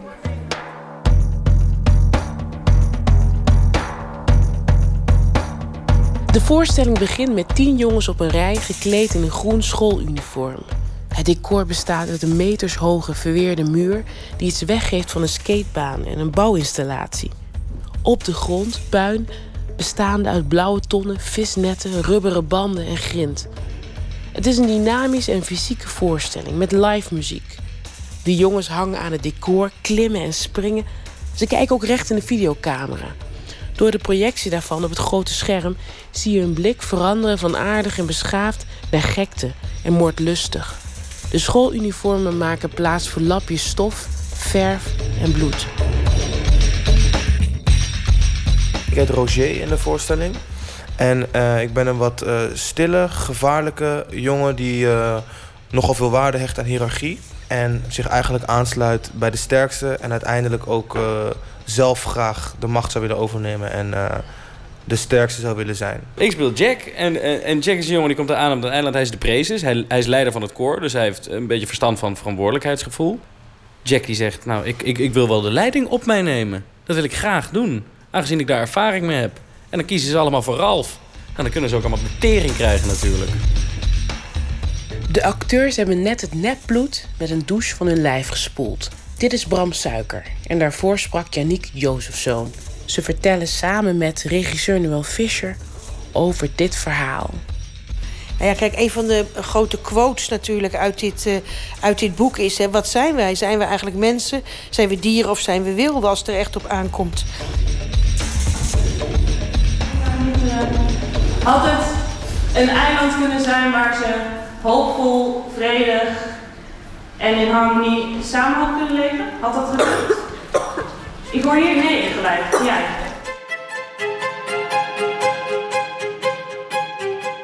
De 15-jarige Fatima heeft het boek gelezen en ze is positief over de theaterbewerking.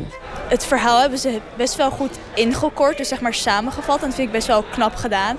En dat ze ook elementen uit het boek erin hebben gedaan, zodat ze heel goed het verschil tussen Jack en Ralph hebben ze heel duidelijk gemaakt. En dat vind ik best wel goed gedaan. En zegt het stuk wat ook over zeg maar, de huidige tijd? Hoe, hoe het nu is in de samenleving? Ja, ik denk van wel. Want er zijn altijd ja, twee partijen of meerdere partijen. En dan heb je altijd een minderheid. Want we leven in een democratische maatschappij. Dus er zijn altijd mensen die het niet eens zullen zijn. Omdat ze gewoon... De meerderheid heeft gelijk in onze maatschappij.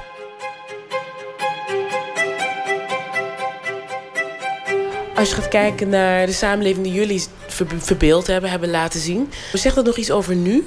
Het zegt um, heel veel over nu. Ja, een soort van uh, chaostijd. En dat, die chaostijd is ook op het eiland natuurlijk. En dan zie je wie er, wie er opstaan eigenlijk als leiders. De een die pakt de leiding, de ander die krijgt de leiding. De ander die heeft niet de leiding, maar zou diep van binnen de leiding willen. De een is angstig en weet niet goed wat hij met de hele situatie aan moet. Je ziet eigenlijk allerlei verschillende aspecten... die ook in de samenleving aan de orde zijn... wanneer er een soort van chaosperiode is. Het is hetzelfde als onze samenleving, alleen dan met, zonder opsmuk. En dat is ook lullig aan macht, hè? Nee, want als je... Iemand die goed is en de macht heeft... die probeert goede dingen te doen voor mensen. Die doet daar moeite voor, die is daarmee bezig. Iemand die de macht wil hebben, die is maar met één ding bezig... namelijk die macht afpakken. Dus tuurlijk wint hij uiteindelijk. Want die kan al zijn energie daarin steken. Terwijl die ander die moet de mensen leiden en helpen. Daar gaat zijn energie in zitten. Dus leiderschap, moet je dat pakken of moet je dat of kun je dat krijgen? Ja, het boek is geschreven in de jaren 50. Dat is ook lang voor mijn tijd.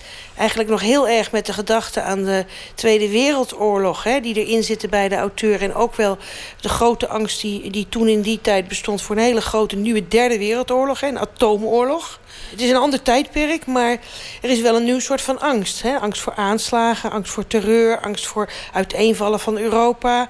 angst voor, de, voor, voor hele sterke eh, leiders die opkomen en anderen wegdrukken. Misschien zit daar een parallel. De samenleving is veel harder geworden. We gaan harder met elkaar om. Eh, eh, groepen mensen staan veel feller tegenover elkaar. Ehm, aantal mensen voelen zich niet meer deel van, van onze samenleving. Voelen zich buitengesloten. Uh, geloof, uh, uh, etnische achtergrond. Je kunt er een aantal dingen noemen. En het is niet heel makkelijk nu op dit moment om verbindingen te vinden in onze samenleving. Leeftijdsgenoten Fatima en Max zitten wel een beetje op één lijn. Zonder regels gedraagt de mens zich anders. Ik denk dat de mens van nature niet per se slecht is. Maar dat als er geen misdaden en regels zijn vastgesteld... dat we uiteindelijk onze eigen misdaden zullen bedenken. Of wij onze eigen regels en die eigen regels ook weer gaan verbreken. Omdat dat is denk ik gewoon iets wat in de aard zit van de mens. Ik geloof dat als er zo'n scenario zou uitbreken... wanneer je op een eiland met een vliegtuig neerstort... dat het heel moeilijk is voor, voor mensen om nog uh, goed te gedragen. Uh, de regels te volgen, zoals dat, uh, zoals dat heet. Ik geloof wel dat we bezig zijn met een pak aan. Wie, wie, wie, wie vindt er nog meer, even handen omhoog, dat Jack wel zijn of haar leider zou moeten zijn?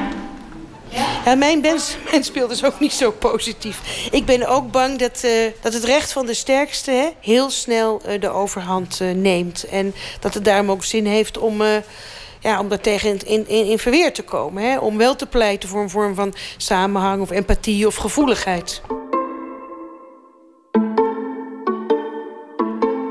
Acteur Yannick Jozefzoon gelooft niet dat mensen van nature slecht zijn.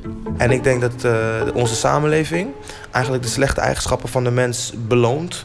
Namelijk uh, uh, gierigheid, concurrentie. Hoe meer je voor jezelf hebt, hoe, hoe, hoe beter.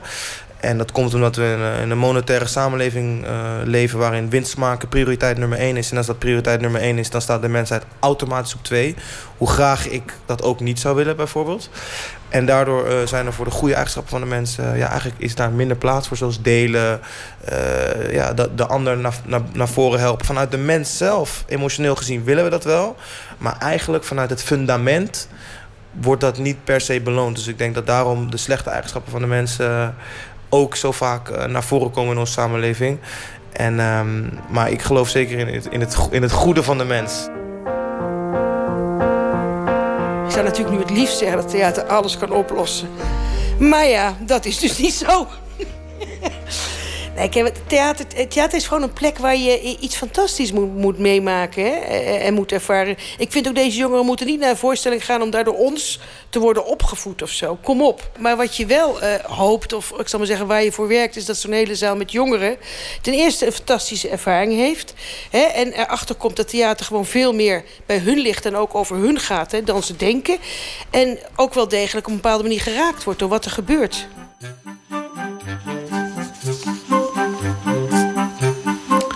Lord of the Flies, de komende periode te zien in verschillende Nederlandse theaters. Een bijdrage van Nicole Terborg. De Engelse zangeres Lucy Rose begon haar carrière als drummer in een schoolorkest. Het werd gitaar en via de gitaar de zang. En eh, dit nummer heet Floral Dresses. I grew up in one hell of a family. You'd envy us, alright.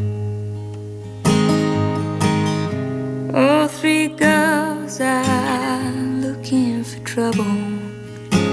But we came home every night.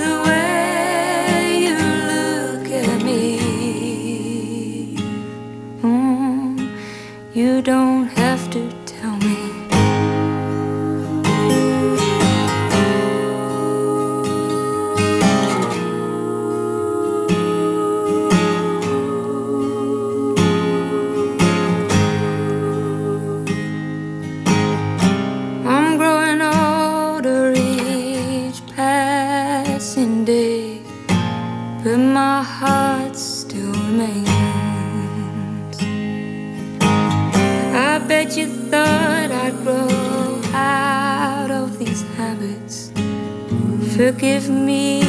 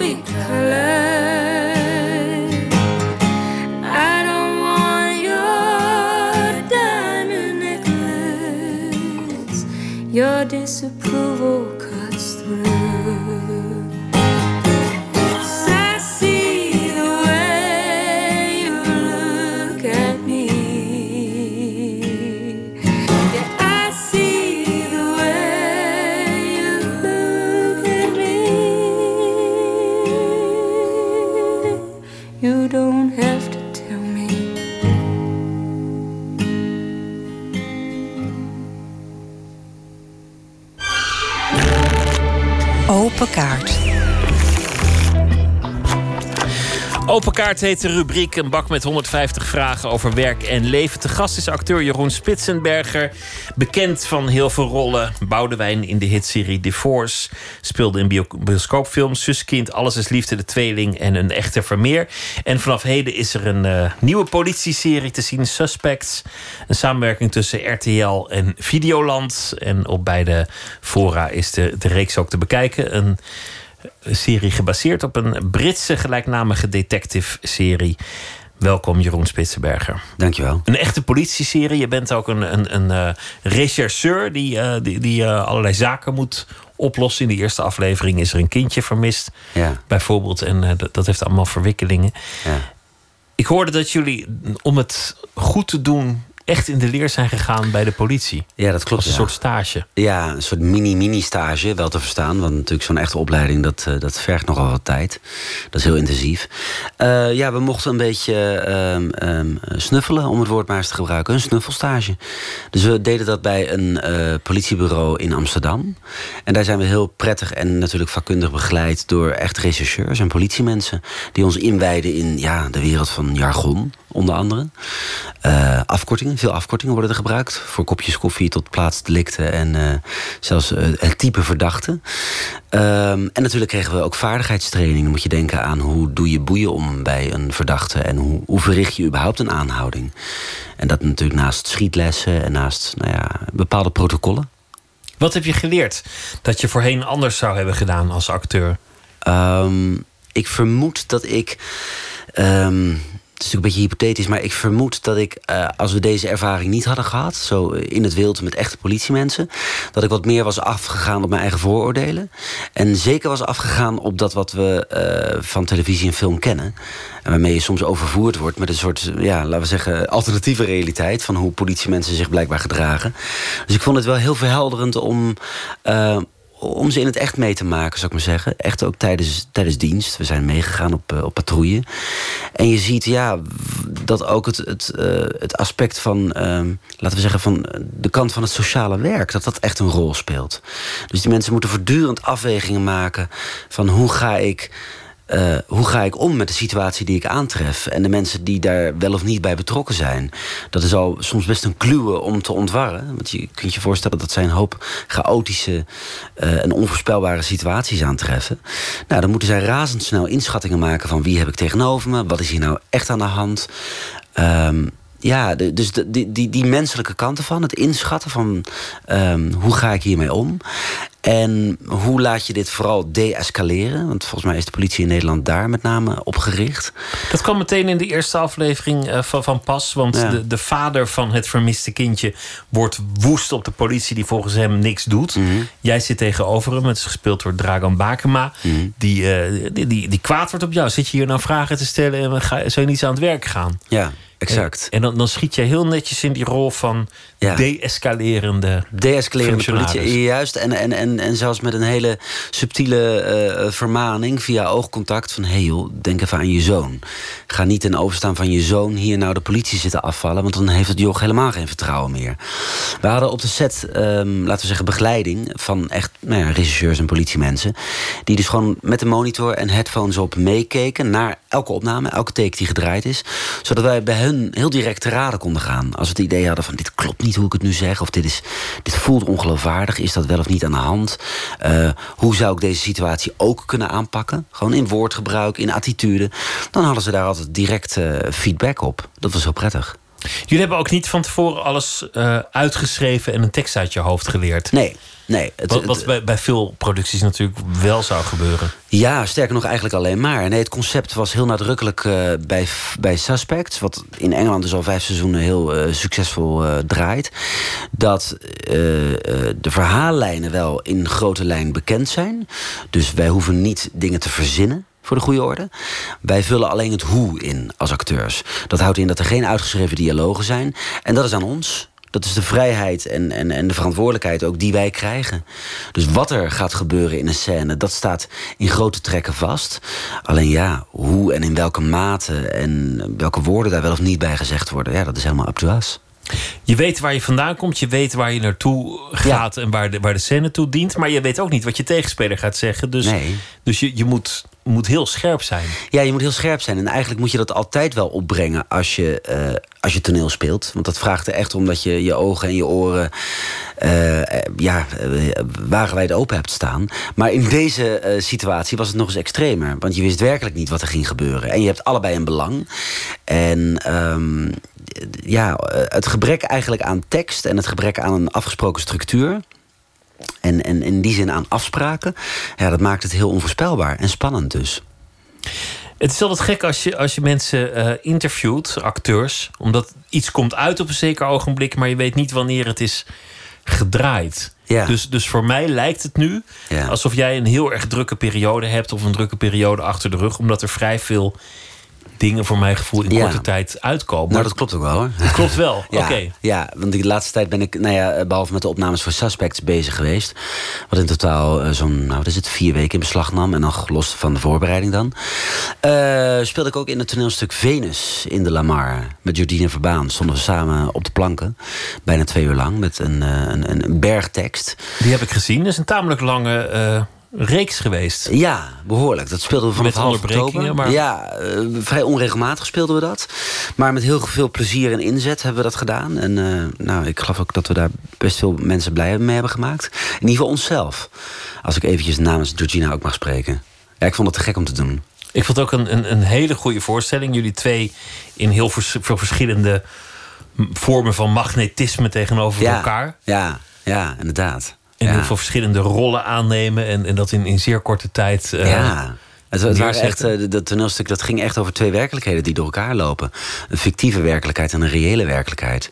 Het wordt misschien een beetje abstract voor de luisteraars die het stuk niet hebben gezien. Maar het is eigenlijk een stuk in een stuk. Ik speel een regisseur, een theaterregisseur. En bij de audities, die echt hopeloos lijken te worden, kom ik dus, je raadt het al, een, een, een zeer, succes, of een zeer, ja, hoe zeg je dat, talentvolle eh, auditante tegen. In de persoon van Georgina Verbaan. En die, ja, die blijkt zo geweldig voor die rol te zijn. Dat ze eigenlijk die hele audities en misschien zelfs wel de repetities van het stuk overneemt. Ze is een soort van eh, eh, een cadeautje, maar ook een nachtmerrie tegelijkertijd voor een regisseur. En de werkelijkheid en de auditie lopen ook nog eens door elkaar, waardoor Ja. het helemaal een, eh, een, een bende wordt. Yes. Maar een, een drukke periode, terwijl ik ook wel eens heb gelezen dat je, dat je eigenlijk het wat rustiger aan wilde doen. Dat je zei van nou, ik, ik hoef niet meer zo tropenjaren te, te Oh, ja. draaien. Ik ben geen jonge hond meer. Oh, zei ik dat? Ja. Dat zijn typisch van die dingen die je zegt in interviews, hè? ja, ja, het ik- weet zit je weer op je vrije avond bij Nooit meer slapen. Ik, ik, las het, ik las het volgens mij een jaar of twee geleden in de krant. En toen dacht Ja. ik, nou, ik geloof er geen hol van. Nee, nee, ik denk dat je daarin gelijk had. ik geloof er geen hol van. Hier zijn de kaarten. Ik wil je vragen om er een eh, te trekken. Wat spannend. En, en dan ga ik erop reageren of zo, hè? Ja, dat is wel- wel de bedoeling. Ja, en doe ik dat associatief? Of eh, hoe, hoe doe ik dat? Gewoon zoals ik het wil? Ja, met je hart. In je ja, hoofd. hart. Daar gaan we. Wanneer was je het gelukkigst? Oh, wat een mooie vraag. Oh, dat vind ik gelijk een hele leuke vraag. Wanneer was je het gelukkigst? Ehm, vier uur geleden las ik mijn jongens voor in bed. En, en die ene is ziek en die ander niet. Die was heel opgewonden en energiek. En ze mochten in ons bed in slaap vallen. Wat ook iets te vaak naar mijn smaak gebeurt. Maar ondertussen is het oh zo leuk. En ik las ze voor en daar word ik heel erg gelukkig van. Want ik las ze ook nog eens mijn favoriete kinderboek voor. De avonturen van superdetective Blomqvist van eh, Astrid Lindgren. En dat is een geweldig boek over, nou ja, je raadt het al, een jongetje dat detective wil worden. En gelukkig slaat het aan, het boek bij hun. En ja, dat, die momenten, dat is, dan ben ik wel heel gelukkig. En als ik langer terug ga, toen ik 12 was. En wat was er toen je 12 was? Ik weet niet. Ik had het gevoel dat ik los kwam te staan van. ehm, in zekere zin van, van een bepaald deel van je kindertijd. waarin je nog heel afhankelijk bent. Dus er begint zich iets van een soort onafhankelijkheid of een eigen mening te vormen in je hoofd. En ik voelde me heel geliefd. En dat maakt ook dat je je vrij voelt en dat je je, dat je los durft te maken van, ja, ik weet niet, van eh, misschien opvattingen of eh, alles waar je normaal gesproken heel erg aan vasthoudt. Ik weet het niet. Het is moeilijk om onder, onder woorden te brengen. Maar ik, ik, ik, ik, ik, ik ga vaak in herinnering naar die periode terug. En altijd nu een beetje, als de lente aanbreekt. Wat, wat voor jongen was je? Rond je twaalfde. Hoe zou je jezelf omschrijven? Ehm, ik denk. eh,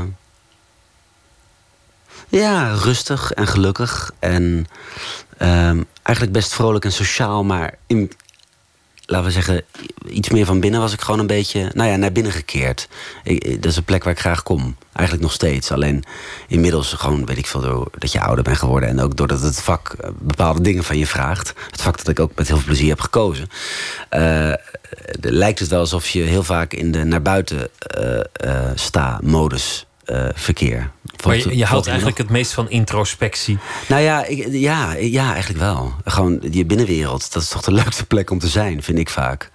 Nou, voor een acteur is daar volgens mij ook veel te ontdekken. Ja, ik denk dat het noodzakelijk is voor, voor, voor een acteur. Ik heb toevallig vorige week twee dagen les gegeven. En eigenlijk kwam mijn enige tip, eh, naast wat praktische dingetjes, kwam er ook echt op neer. Ontwikkel je binnenwereld. Ik bedoel, voed hem. Weet je, voed je ziel. Eh, zorg dat, je, dat, je, dat het daar rijk en kleurrijk en onverwacht en spannend is van binnen. Want dan, nou, je bent nooit alleen en je verveelt je nooit. En er is veel uit te putten als je, als je een creatief vak wil beoefenen. Of hoe- überhaupt als je gelukkig wil zijn in het Hoe, leven. hoe doe je dat, je binnenwereld voeden? Eh, muziek, boeken, eh, luisteren naar gesprekken, luisteren naar jezelf, luisteren naar eh, onzingedachten van jezelf, dat is ook geestig. Jezelf bezien, het mens dat je bent, zoiets. Dat, dat, dat, is, dat is toch een geestig proces, toch? Prachtig is dat. Ja, ja. Neem nog een kaart. Oh, leuk. Nou, ben benieuwd. God, jongens. Is het er weer zo heen? Ja, het is wel lees, zeg. Wie of wat is de liefde van je leven? Ja. Het zijn er een paar. Want het, de, de, mensen die me nu te binnen schieten... Dat, het is mijn vrouw, het is, mijn, het is Olinda, mijn vrouw. Het zijn mijn jongens, heel duidelijk. Maar ik denk ook aan mijn vader en mijn moeder. Dat zijn ook de liefdes van mijn leven. En op het gevaar af dat, nu, dat, dat dit heel raar en aanmatigend gaat klinken. Maar eh, ikzelf. In de zin van gewoon, ik ben blij met wie ik ben. Dus eh, als ik het in mijn eentje zou moeten rooien, denk ik dat ik ook een eind zou komen. Je hebt geen ruzie met jezelf? Ja, soms. Oneenigheid. En, daar drinken we dan een glaasje op. Maak je het ook weer goed met, je, met Ja, jezelf? Ja, ja. Ja. Je moet, Ja. Ook, moet ook van jezelf houden. Ja. Jouw vrouw is, is Mexicaanse. Ja. En eh, ik, ik weet dat je moeder overleden is niet zo lang geleden. Nou ja, alweer, alweer negen jaar geleden Hmm. Ja, of zo. zoiets. Ja, ik weet het niet. En je vader leeft hij nog? Gelukkig wel. Ja, ja die luistert nu. Is een vaste luisteraar, serieus, van Nooit meer slapen. Oh, wat leuk. Ja, man. Die is er nog. Ja, gelukkig wel. En heb je ook een goede band mee? Ik heb een zeer goede band met mijn vader. Daar ben ik ook heel trots op en heel blij om. Mooi. Ja. Laten nog een, eh, nog een kaart. Leuk. Even kijken. Heb je wel eens... ja man, natuurlijk heb ik dat. Heb ik wel eens seks met een collega gehad. Vind je dit een filosofische vraag? Ik dacht dat het een filosofische bak was. Nee, niet alleen maar. Er zit ook gewoon, eh, gewoon ranzigheid tussen. Oh, gewoon Ja. gelukkig. Ja. Ja. jazeker. Ja. Enthousiast. Meerdere malen. Ehm, in het geniep. Ja, wat wil je weten? Nou ja, ik kan me dat ook wel voorstellen. Ik denk dat, dat veel mensen het wel eens met een collega hebben gedaan. En zeker als je Ja, lange, lange, lange reeksen, Ja. lange dagen draaiend. Ja. In toch ook wel een, een, een vrolijke omgeving. Vrolijke omgeving. Dat helpt allemaal wel. Fysiek vak. Fysiek vak. Ja, Laten we die ook niet buiten beschouwing laten. Was het ook je tegenspeelster? Ja, ja, ja, ja. Dan word je toch een beetje verliefd als je met iemand Ja, dat, zou iets zo, speelt. ja dat, is, dat is niet ondenkbaar. Laat ik het, eh, ondenkbaar, laat ik het nee. voorzichtig daarbij houden. Nee, ik heb, ik heb een aantal relaties gehad. En een aantal dingen die, eh, laten we zeggen, eh, de noemer relatie. dat is een te grote noemer. Ja, dat is, ja, jeetje, dat is toch wel heel vaak in, in, in werkkring ook. Hè? Je, je komt elkaar tegen. Laten we er nog één doen. Dit keer een hele filosofische dan. Ik ben benieuwd. Wat is je grote ondeugd? Ja, dan moet ik terug naar, naar een half uurtje geleden... toen ik hier naartoe kwam, naar de studio. Dat ik zo even gauw nog chocola in mijn mond prop. Is chocola een ondeugd? Ik vind van wel. Nou, hangt een Nou, beetje van trouwens, het was wodka en chocola, voor de goede orde. Wodka en chocola. Ja, dat is een lekkere combi. Ja, dat is wel een, wel een mooie combinatie. Ja, dat was toen ik hierheen kwam. En een ondeugd, ja, maar misschien zit het dan meer in een handeling... of in iets doen of niet doen. Ehm, ik, ik ben wel een uitsteller, gek genoeg, want ik ben ook heel erg een aanpakker. Eh, maar echt dingen waar ik helemaal niet van hou, en dat zijn er nogal wat... en waar ik geen interesse voor kan opbrengen, die stel ik echt uit. Om maar eens een voorbeeld te geven. Je belastingaangifte. Ja, nou, je, je haalt me de woorden uit mijn mond. Maar ook bijvoorbeeld het, het, het halen van een rijbewijs... heb ik echt 40 jaar weten uit te stellen. En nu rij ik sinds een jaar, vind ik het hartstikke leuk. 40, nee, je hebt het niet strikt 40 jaar kunnen uitstellen, want, want Ja, zo oud 18. ben je. Ja, 18, nee, ja, nou ja, natuurlijk. 22 jaar uitgesteld. Ja, nou dat. Maar ook, eh, nou, ik, ik moet mezelf tot de orde roepen als ik, eh, als ik weer eens geld wil uitgeven. Ik geef heel graag geld uit aan muziek en aan concerten. Dus dan zie ik bijvoorbeeld van de week dat Eddie Vedder, de zanger van Pearl Jam, dat hij voor soloconcerten Europa intrekt. En dan denk ik, oh leuk. En het zijn belachelijk dure kaarten.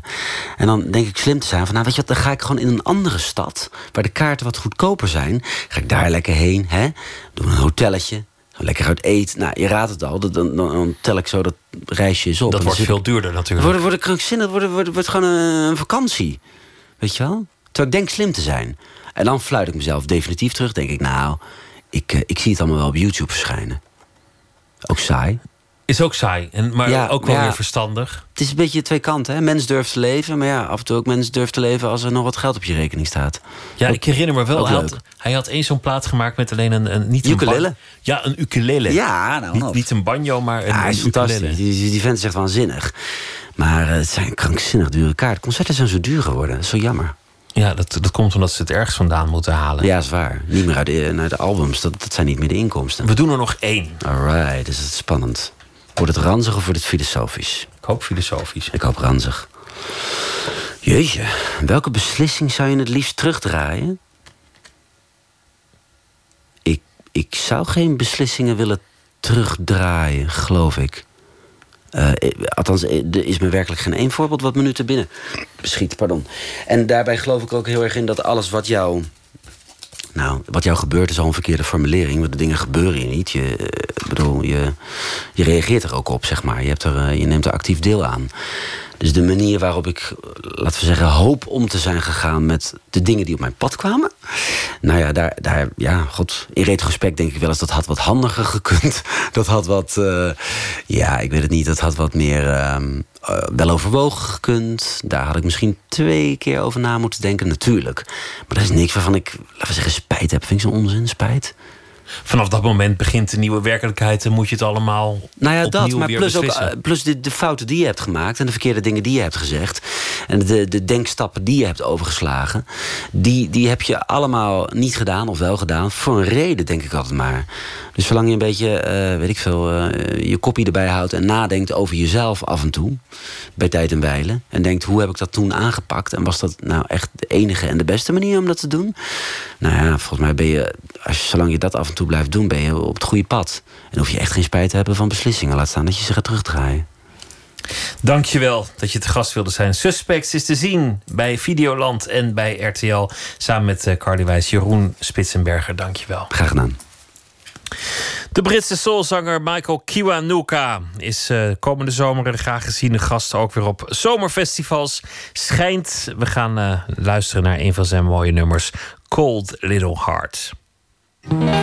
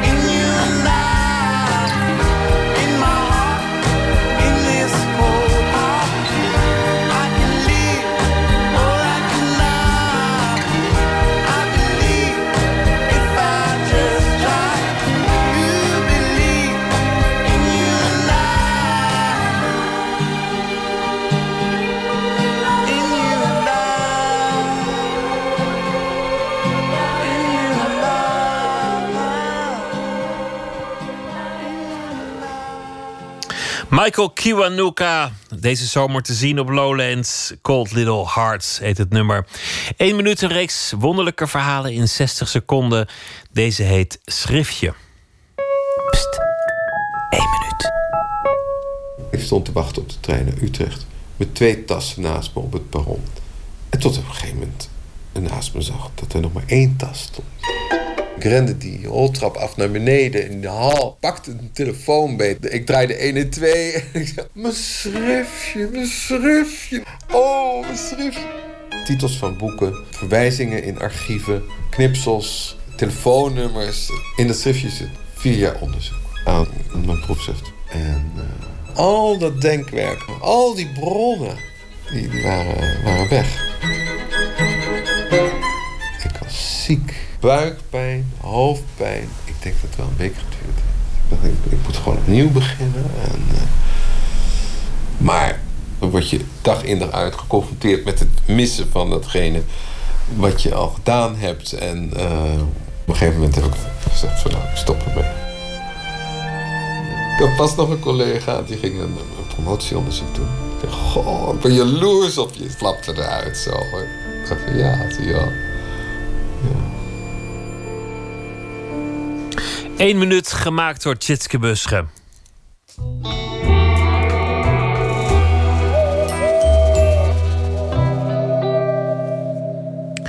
Ivo Victoria is deze week onze huischroniqueur. Hij zal deze week elke nacht een verhaal voordragen. Bij de dag die achter ons ligt. Zijn laatste boek heet Billy en Seb en verscheen eerder dit jaar. Ivo, goeienacht. Goeienacht, Pieter.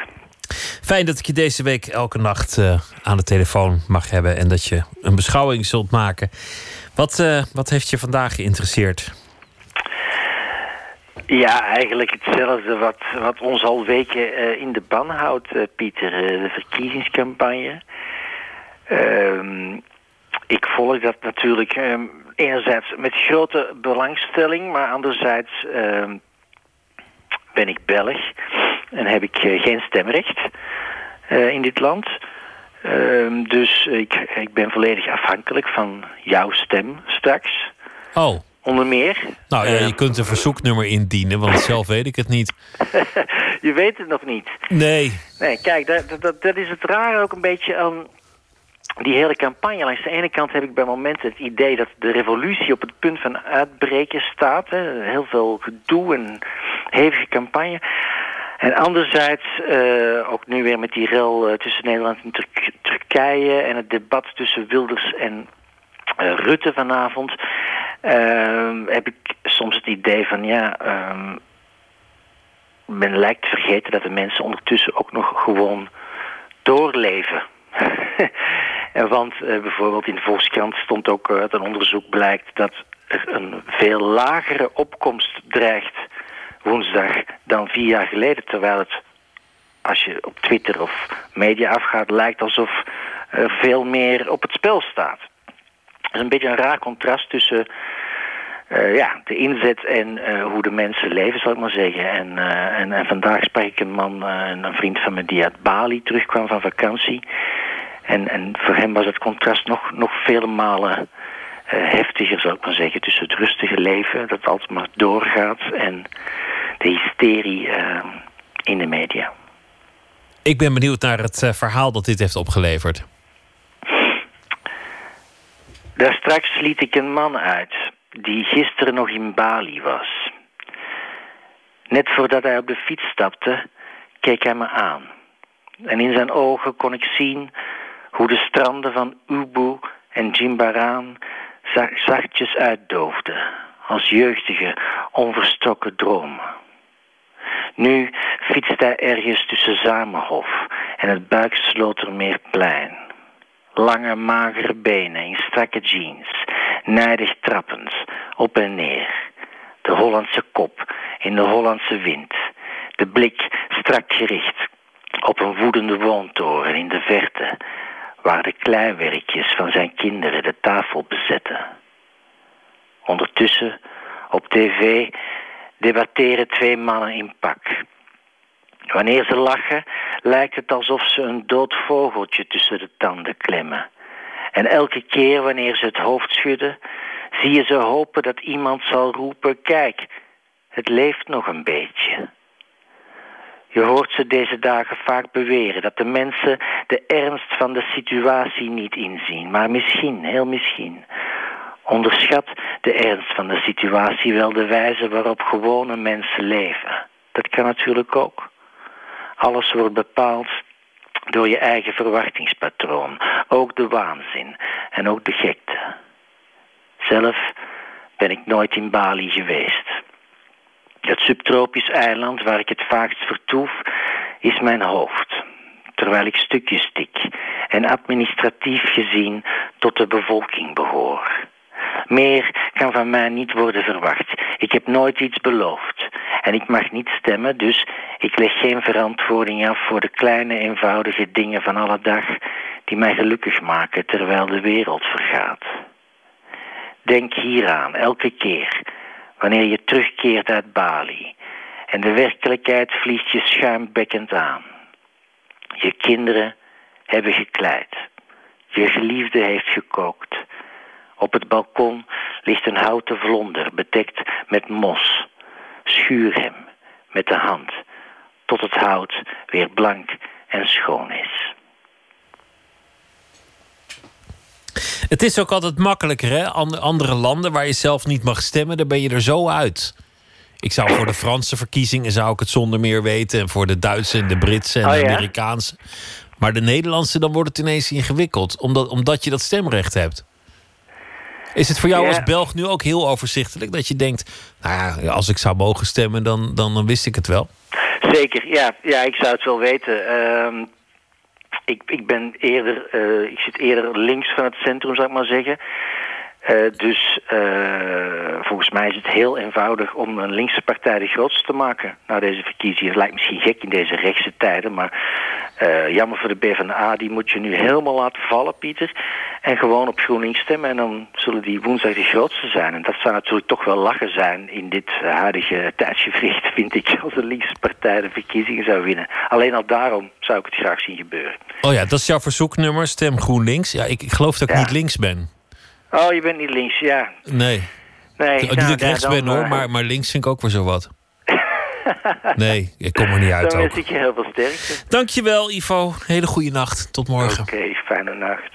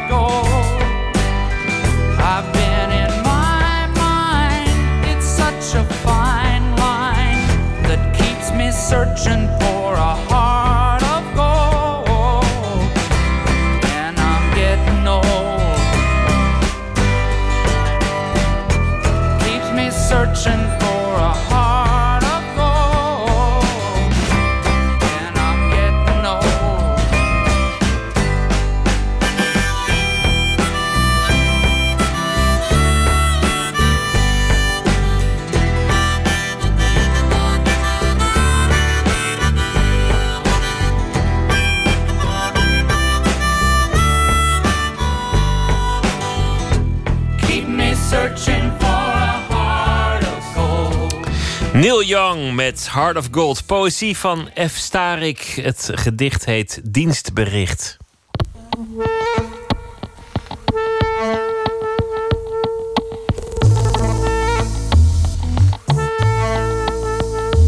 Dienstbericht. Eens per maand vul je je briefje in, kruist keurig in de vakjes aan dat je niets hebt verdiend. Zogenaamd die ene verplichte keer gesolliciteerd. En dat je weer niet bent verhuisd. Je was gewoon thuis. Je ligt op bed en zwijgt en leest de dagen stuk. De dagen dat het altijd winter leek. Wat als er niets en niemand op je wacht? Je toekomst leeg als de bladen in het boek dat je niet schreef. Nog niet misschien. Je winterbleke vacht. De grauwe dekens waaronder jij toch weet. Er komt een dag. Er komt een dag dat je opstaat, dat gore bed verlaat en de wereld iets verschrikkelijks zult laten zien. Dit eh, gedicht dienstberichten, het komt weliswaar uit de bundel Victoria, ik geloof uit 2011. Maar het handelt eh, over de vroege jaren 80. De tijd van No Future, de tijd van punk. eh, de tijd dat mijn generatie massaal kunstenaar dacht te worden... omdat het enige andere alternatief was gewoon werkeloos. Dan was kunstenaar eigenlijk een, een vrij chique manier om werkeloos te zijn. Ik verlang daar op geen enkel eh, moment naar terug. Ik vond het zonder meer een sombere tijd. Mijn generatie woonde toen massaal in kraakpanden in het centrum van Amsterdam. We hadden niet eens een toilet. Ik moest kakken op een krant. Het huis viel niet te verwarmen. Daar stond dan wel weer tegenover dat mijn kamer zo groot was als een heel huizenblok van nu. Eigenlijk ongelooflijk verschil met de stad Amsterdam eh, beziet. Hoe keurig alles is opgeknapt en hoe duur alles is geworden ook natuurlijk. En ten tweede male dienstbericht. Eens per maand vul je je briefje in, kruist keurig in de vakjes aan dat je niets hebt verdiend, zogenaamd die ene verplichte keer gesolliciteerd en dat je weer niet bent verhuisd. Je was gewoon thuis. Je ligt op bed en zwijgt en leest de dagen stuk. De dagen dat het altijd winter leek. Wat als er niets en niemand op je wacht? Je toekomst leeg als de bladen in het boek dat je niet schreef? Nog niet, misschien. Je winterbleke vacht. De grauwe dekens waaronder jij toch weet. Er komt een dag. Er komt een dag dat je opstaat. Dat gore bed verlaat. En de wereld iets verschrikkelijks zult laten zien.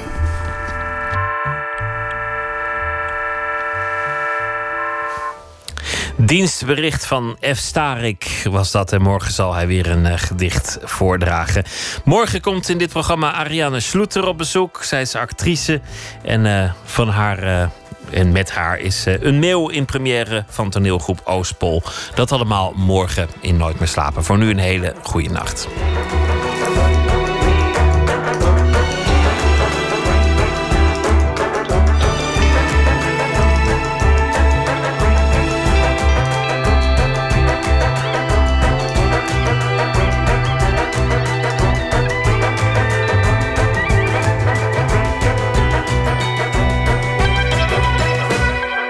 Radio 1, het nieuws van alle kanten.